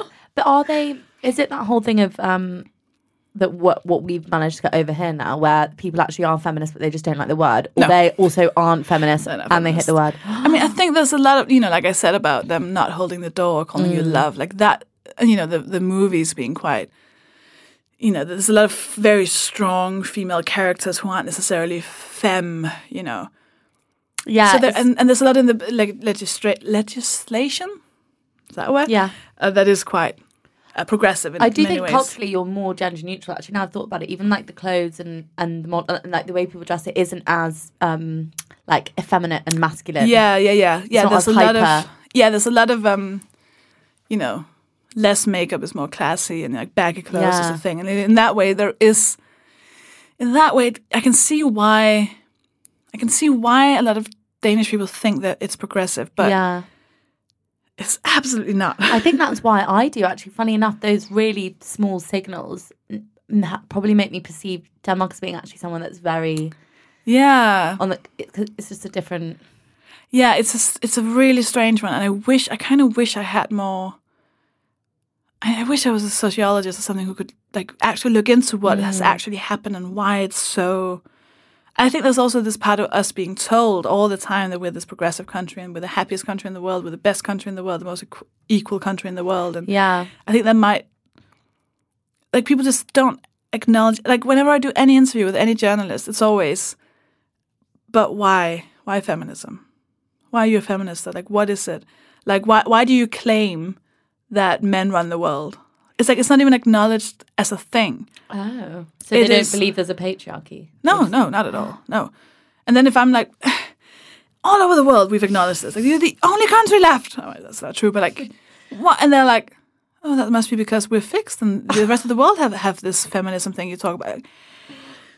So the, the Danish, this says everything. The Dan- there's a Danish feminist comedian, professional comedian. She's amazing. She's uh, been a professional comedian for fifteen years. She does makes a living off of comedy, and uh, she also, you know, engages in a lot of debates about feminism. So she's widely hated by a lot of, you know, the media and people in Denmark in general because no one's a feminist. And uh, she also does talks about bullying. She's like a, not an expert. She wrote a book about bullying. She does talks to like young people about bullying. She's very great. She recently announced that she was never going to uh, do comedy in Denmark again because she was tired, tired of the bullying, tired of being ostracized, tired of being bullied by the media and other Danish comedians, because she was just like, I'm tired of sexism. I'm so fucking tired of it. I can't do this anymore.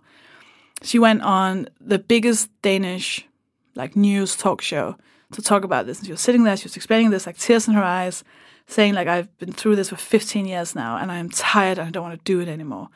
And the reporter, the journalist, the presenter said, but couldn't they just have been joking? And then maybe you didn't just didn't get the joke. A professional comedian for fifteen years who does talks about and wrote a book about bullying. The question she was asked by an like a respected reporter was, maybe you just didn't understand the joke. I was like, what was the response to that though? Did did it, was everyone kind of like, oh, no what? one cared, no one noticed it, no one talked about it. That's just how it is. So that's just how much yeah. that everyone thinks like that. Then I did on. the um, a, a Danish talk show a few weeks later. And they were like, well, obviously we can't have you on unless you comment on, you know, her and feminism. And like the like the question was like, so this is a question I'll get, this says a lot about it, but this is the question I will get asked a lot is, uh, have you ever experienced anything sexist? That says everything about how they view sexism. Like, as if it's like always a... Like, have you ever? As if it's not institutional, as if yeah. it's not systemic, as if it's as like... As if we haven't all experienced it all, all the, the time. time. Everything is sexist. Yeah, so yeah. that's a question. Like, but have you ever experienced anything? Like... I guess ah. it's like the question of, like, have you ever experienced racism to a person of colour? And they'd be like, well, by the proxy, the fact that we're white, we profit off of a racist yeah. society. It's in everything. It's yeah. in everything. And it's, it's in an this ignorance. question. It's in... Yeah. It's, and I never know how to... Because like, I can't answer it, because... Yes, we'll almost acknowledge that the question is an okay question to ask. I'm like, so I was on this uh, this Danish talk show, and um, that's like an evening interviewee show that like watched by a lot of people. And uh, so they pre prepped me for all the questions, and they were like, the first question is, uh, what's it like being a female comedian? Second question was, what do you think of this case with this fe- this Danish comedian who's left because of the bullying? And the last question was going to be, um, have you ever experienced anything sexist? And then I would get to talk about my show, which was the reason I was there. I had to go through all of this clickbaity stuff first. So my first question, when they said, what's it like being a female comedian? They said, is it in the U K, they said. I said, well, it's really great, because over there you would never get asked questions such as, have you ever experienced anything sexist? Because you acknowledge it's a systemic, oh, institutionalized problem. And this interviewer was just like blinking, like, um, uh... Oh, that's really clever. Uh, and I was like, oh, one is live as well. I was like, mm-hmm, mm-hmm, mm-hmm. So his last question was just like, dumb. I was like, that's really good. You have to, otherwise, like, how are you gonna? Yeah, it's so backwards. It's so tiring. It's so, like, one of the questions I got from a journalist was, um, but she said, um, so something about, you know, like, white people shouldn't use the N word, and uh, men shouldn't mansplain, like the most basic things. And she went, like, you you talk about these things as if you're right. I was like, yeah, I, I am. And she was like, but other people might feel another way. And I was like, it's not up for debate. This is not a, it's not my opinion. I'm not like, but in Denmark, I'm like this freak who comes from the outside with That's these so wacky, wacky ideas of like what I think is a thing. Where here it's just like, yeah, we've we know it's a thing. Well, then also we say this, but then like it's such a small portion of society that we occupy that does think this as well. But then it's like, yeah, but still, it's like, because the media, mm. you know, I mean, of course we have like horrific stuff like Daily Mail and stuff, but even... It's getting there, you're right. It's like changing, isn't it? Yeah, because like the, the, the journalist I'm talking about is like the main, like the Danish version of B B C and like the Danish version um. of I T V and The Guardian, and, you know, I wouldn't, no one in The Guardian here would ever ask. No. So why why do you claim that sex? Sorry. Why do you claim that sexism is a thing? Like I would never, it's just... Oh. That's so enlightening. I never would have known. I actually say quite often, I'm like, God, the, the Danes have really got it got and it sorted over there. We have sorted um, many things. Food, it's just much better. And I feel like drugs, you're really good with the whole way you deal with drugs. Haven't you got a really good system over there? Maybe. I don't actually know. I I think I watched something. I'm sure you've got a really good thing. Oh, maybe. Are they like decriminalised in some parts? I don't know. No, I think, well, there is like a Christiania, which is like its own little free space where it you you can buy it. And I think, I no, I know nothing about drugs. I'm so uncool. but, uh, I, don't, I, don't I generally don't actually know. I know that like, I know our, I know that even within feminism, the small group of feminists there are, who, who are all incredible because... I couldn't do it. Literally could not do it. It is so difficult to be a feminist in Denmark. Oh my God. But so the ones who are, are great. But even within like some of the most prominent ones, transphobia is still big. Like mm. anti-sex work is still big. You know, so it's, it's so... not got that like intersectional and... Not yet. Yeah. I mean, fortunately we now have prominent uh, women of color speaking up. But even that has... That's recent. Like I don't mm. remember anyone... From five years ago when I lived there, seeing anyone. Now it, it's beginning to happen, but it has taken the powers of, like we have Emma Holton, who we're very proud of, who, um, I'm trying to think of the right word, it's what we used to call uh, revenge porn. Oh. Uh, what was it, like um, non-consensual? Oh, she did, did she do your podcast? She did my podcast. Oh my God, I remember, I just remember, I shared it. I remember listening to it and thinking it was fucking amazing. She's incredible. Yeah, so she like reclaimed her body, got yeah. naked photos taken of herself to put them out there. She was, and she, I think she then got a job at the U N or something. Like that was an amazing episode because that, that's something that's happened to my friends. They've yeah. like put it up on porn sites and... It's terrifyingly normal. It's terrifingly, yeah. like it's so scary. But she was like, it's like the, when the world discovered her, every, like BuzzFeed and Huffington Post were like, oh my God, she's incredible. The Guardian were like, oh my God. Denmark, it was like, why is she whining? Like, she should have just not taken the photos. And she like, she moved out, you know, I moved out. This uh, Danish feminist community in Søndergaard has stopped. Um, there's a, we have another Danish activist who's, I know, considering moving here as well. There are Danish uh, women messaging me saying, where can I gig in London? Because I will never start doing comedy in Denmark because it's such a toxic. There's a girl recently who messaged me and said, when I was seventeen, I started doing stand-up in Denmark. And uh, two Danish comedians sat on each side of me and grabbed my thighs, so I stopped. And you're like, and then you, so you say to Danish comics, this is happening. And they're like, who? Who said that? I'm like, that's not the point. They're like, well, who? But who, who claimed this? Because I've never heard of it. I'm like, no, that's because they're afraid to tell you because you have this reaction. And they go, well, if they're afraid to tell us, then that can't be a thing. Like, it's, oh, that's so how it starts with everything, though, as well. I mean, it's like, that's with Me Too. It's the same thing, isn't it? People don't come forward because of the power. Yeah. But hopefully it will shift. And I hope so. But Denmark feels like such an uphill okay. struggle. I wanted to talk about something happier because this is, yeah. we're both sat here, like, our faces. Yeah. So let's talk about Happy Fat, which Yay. Is your book. Yay. Give me the premise. Uh, Happy Fat is basically everything I know and have learned about fatness, which I think is, uh, is justifiable. I read. There's a lot. I know a lot. I've gone from being someone who absolutely, like, devastatingly hated my body and everything to do with my body and fatness in general to being fatter than I've ever been. But happier than I've ever been. I love my body. I, I'm a fat person and I think I'm sexy. I think I'm hot. I think I'm worthy. Something that I never, ever imagined I could reach without being thin.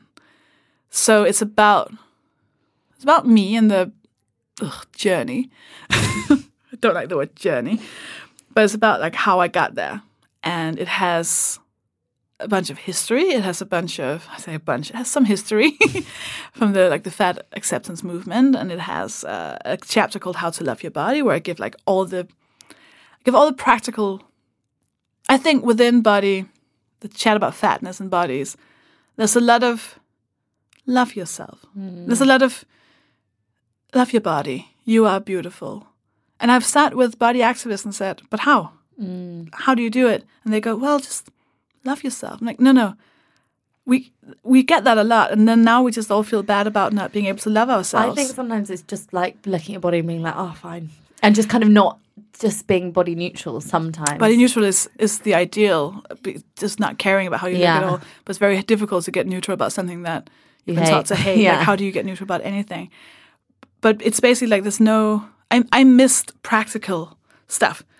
Because one thing is seeing memes and quotes and statuses that said, mm. you are worthy and beautiful. You're like, mm-hmm, but I'm still hated. Yeah. You know, so I have like practical advice. These are the practical things you can do actively to try and learn how to love your body.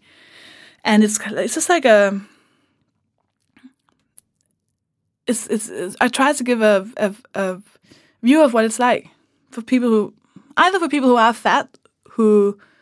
have never heard anyone else talk about it, mm. or for people who aren't fat, who don't know what it's like. I think actually that's one of the more poignant or important bits is like, if you've never operated the world as a fat person, like I said when I first listened to that, This Is American Life, whatever the podcast, that really shook me and changed and made it so much easier for me to understand. And I think actually that's, if all the non-fat people read about what it's like to live life as a fat person, the fat people probably wouldn't need your book. yeah. Because yeah. they wouldn't be operating in a world that was so derogatory towards them. Yeah. So much so, of it is subconscious, so much of it is so subtle and we don't know we're, yeah. we're doing it. We don't we don't even, I did a body positive podcast with someone who wasn't really that fat who hosted it. And she said, at one point she said something like, we were talking about body positivity and like loving your body and fat being okay. And at one point she said, oh, someone the other day called me huge. And I was like, yeah? What? And she was like, oh, can you believe it? That really hurt. And I was like, but have we not just, have we not just established that that's okay? Like, yeah. uh, you're still in that mindset, even though you've like c- acclaimed, I'm body positive, I'm okay with being fat, I'm okay with... you've still made the association between huge and bad yeah. in your head, when actually huge is, you know, it's not like, it's just, it's just why is big bad? One. This yeah. is like when now it's taking me so long to get here, but like just saying to you, you're fat, and I have no attachment to it. Yeah. Whereas before, I used to be like, but you're fat, can I say? Like, yeah, I don't mean it in a bad bigger, way. It's bigger, like, no. larger, and plump, yeah, voluptuous. Yeah, what's funny is other people will hear me say to someone, like, you're fat or that, and they're like, you can't say that. I'm like, no, yeah. you can, because they're fat. It's not like, oh, yeah. we need to destigmatize the word of fatness. Like, yeah. that's that's one of the first steps, probably, isn't it? Well, like, one of my one of the things I, the invisibility of being fat, the ironic visi- visibility, invisibility of it is, one thing is being told, you're a fat pig, kill yourself, which is, we get that a lot. But I think it's even worse when, you know, oh, you're not fat. You're oh, not yeah. fat. Or, you know, you're a teenager and they say, oh, you can just borrow my shirt. And you're like, but I, I can't wear your shirt. I can't fit into it. And they're like, no, you can. You can. You totally can. No, you're not fat. You're not fat. You can, you. And like this anxiety with people, like, you know, like I've gone into a restaurant, they're like, oh, sit in this booth. And I'm like, oh, I can't. I'm too fat. And they're like, mm-hmm. you know, like you ask for an extension in the in an airplane. And they're like, okay, okay, okay, madam. And they come back and they're like hiding it like under the seat, like, psst. Like they're giving you drugs in an alley, like, yes, yes, yes, like this, like, oh my God, we cannot talk about it. Yeah, it, I had the realization when I was in a comedy club, and another comedian doing another fat joke, and I suddenly realized why it was so bothering. And it wasn't the fact that it was a fat joke; it was the fact that the way he did it, he said they, oh, fat people, they're like this. And I was like, if he had said, fat people, you are like this, I would have maybe even found it funny, because it's the fact that, oh, I'm not even here. Right. I'm in this room and no one's acknowledging that I'm here. Yeah. Because people are still laughing, but it's they, those fat people. I'm right here, mate. Like, so yeah. say it to my face. But they never do. It's that, like, so, I saw someone post about it. I can't find the quote. I'm desperate to find the quote. But someone said something like, when you're fat, you're always invisible when you don't want to be, and too visible when you want to be invisible. Mm. Like, you can never just be allowed to just... But like I think I think way. with everyone who's marginalised in society, we do the same thing. Like we do it with people who are disabled. Mm. Just look, if I don't look at it, because you've been told that to be anything but this very small paradigm of beauty or normality or inverted commas health is like, oh, best not, just fine, just ignore it, kind of thing. Yeah, I I left uh, hairdressers because I couldn't sit in the seat and sit on the chair, and when I was like complaining about it, uh, the hairdresser woman, the owner of the hairdresser said, Uh, oh, it's because I've taught my I've taught my hairdressers not to see not to see things like that. So she, they probably didn't even see you as fat. I'm like, you can't do that, because you can't be like, come on, walk up these stairs, person in the wheelchair. Mm. I'm sorry, I don't see wheelchairs. Well, it's you, like color blindness. Like, like I can't oh, see I don't race. see color. Fuck off. Yeah. Like, you have to see this. Like yeah. it's a thing. You can't. That doesn't make you a good person to ignore no. it. Like you have to acknowledge how the world affects me, looking the way I do. Is my friend saying, oh, smile more? No, no. We have to acknowledge that these people here, they will talk to you, but they won't talk to me because they don't like fat people. Yeah. We have to acknowledge that. Yeah, and it's it's that it's like um like when I someone suggested that I wrote the, I wanted to write like a general book. It's like I just want to write about things, and they said maybe make it just about fat, and I was like, I, I can't write a whole book about fat stuff. Like what would I say? Like oh. And then I just started writing, and it was a so difficult to cut it down because there's so much, and I'm still like I want to pitch a second book because I have okay. so much more. So it's like it's such a there's so much to say about it, and I'm so, I'm really excited. I'm really proud of it. I'm really happy that I did it, and I have so much more. Did you enjoy writing? Yeah, I did. Very, very, really very fun? much. Very much. It was an interesting. You know, you start writing and you're like, you're like, oh, this is great. I don't understand why people are like. Why, why why would I need a second draft? This is perfect. And then the process of realizing, oh, oh no, this do is you, horrible. Um, did you plan it, or did you just write and then saw what came out? Or I think I planned, like I had like chapters, I had like six chapter, like topics, mm. which then sort of changed along the way. But yeah, I had like my, so it was like, I wanted like something about my childhood, the other othering, mm. uh.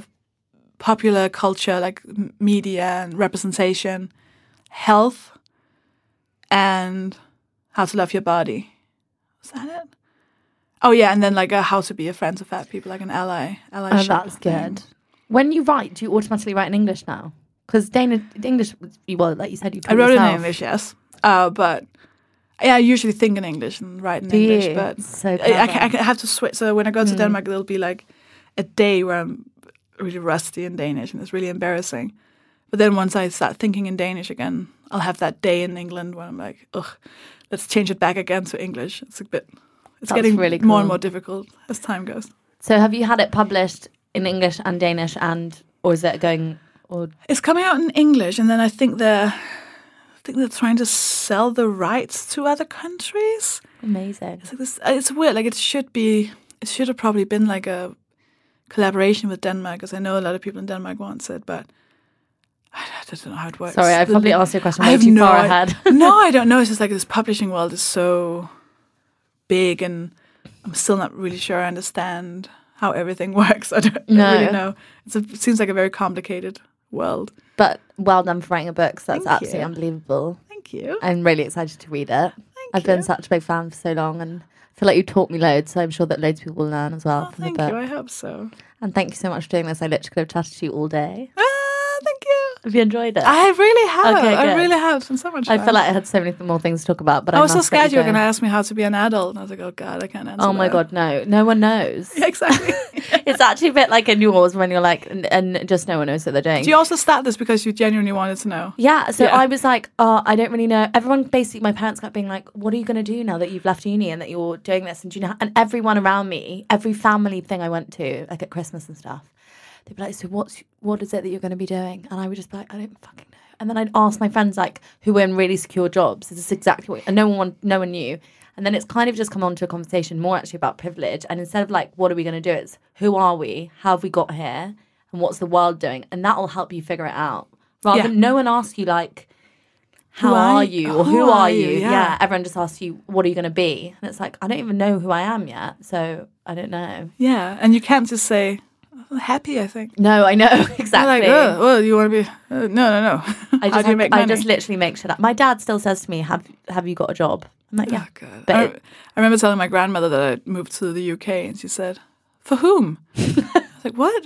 It's moved for, to work. She was like, but who lives there? I was like, what? Well, a lot of people. No one in particular. What do you mean? She was like, but who are you moving for? Like, what, is it a boyfriend or is it a... Oh. Yeah, and I was like, no, me, work. Like... oh, if you don't want to tell me his name. I was like, oh. imagine, imagine having that. Imagine having lived that life when yeah. you exist through. Oh my God! A man. Thank God that we escaped that.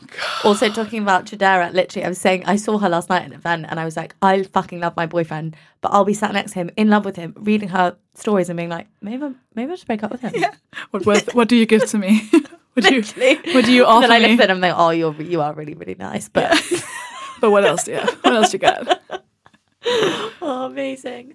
Well, thank you so much. Thank you so much for listening, guys. If people want to find you online or in real life, where where do they I look prefer from? Online. and, and I live on. Uh, uh, well, uh, sophie hagen dot com, where you can get this uh, Sophie Hagen everywhere, like Twitter, Instagram, Facebook. Uh, my newsletter is my main kind of... Sign up for my newsletter because it's both really gossipy and... I say a lot of secrets that my man- manager doesn't want me to say because I don't think anyone reads it. And um, so that's also where I announce, like, I'm going on tour this May, April, June on a book and stand-up tour of the U K. Okay. I'm going to be in Edinburgh for the Edinburgh Fringe with a new show, which I will then take on tour. And I have uh, Secret Dinosaur Cult as my uh, one of my podcasts and Made of Human as my other podcast. And all of that, like, I have so many stuff, so much stuff to do. So that all comes out via the newsletter. Amazing. Well, thank you so much. And please do go find her. And I will see you soon. Bye.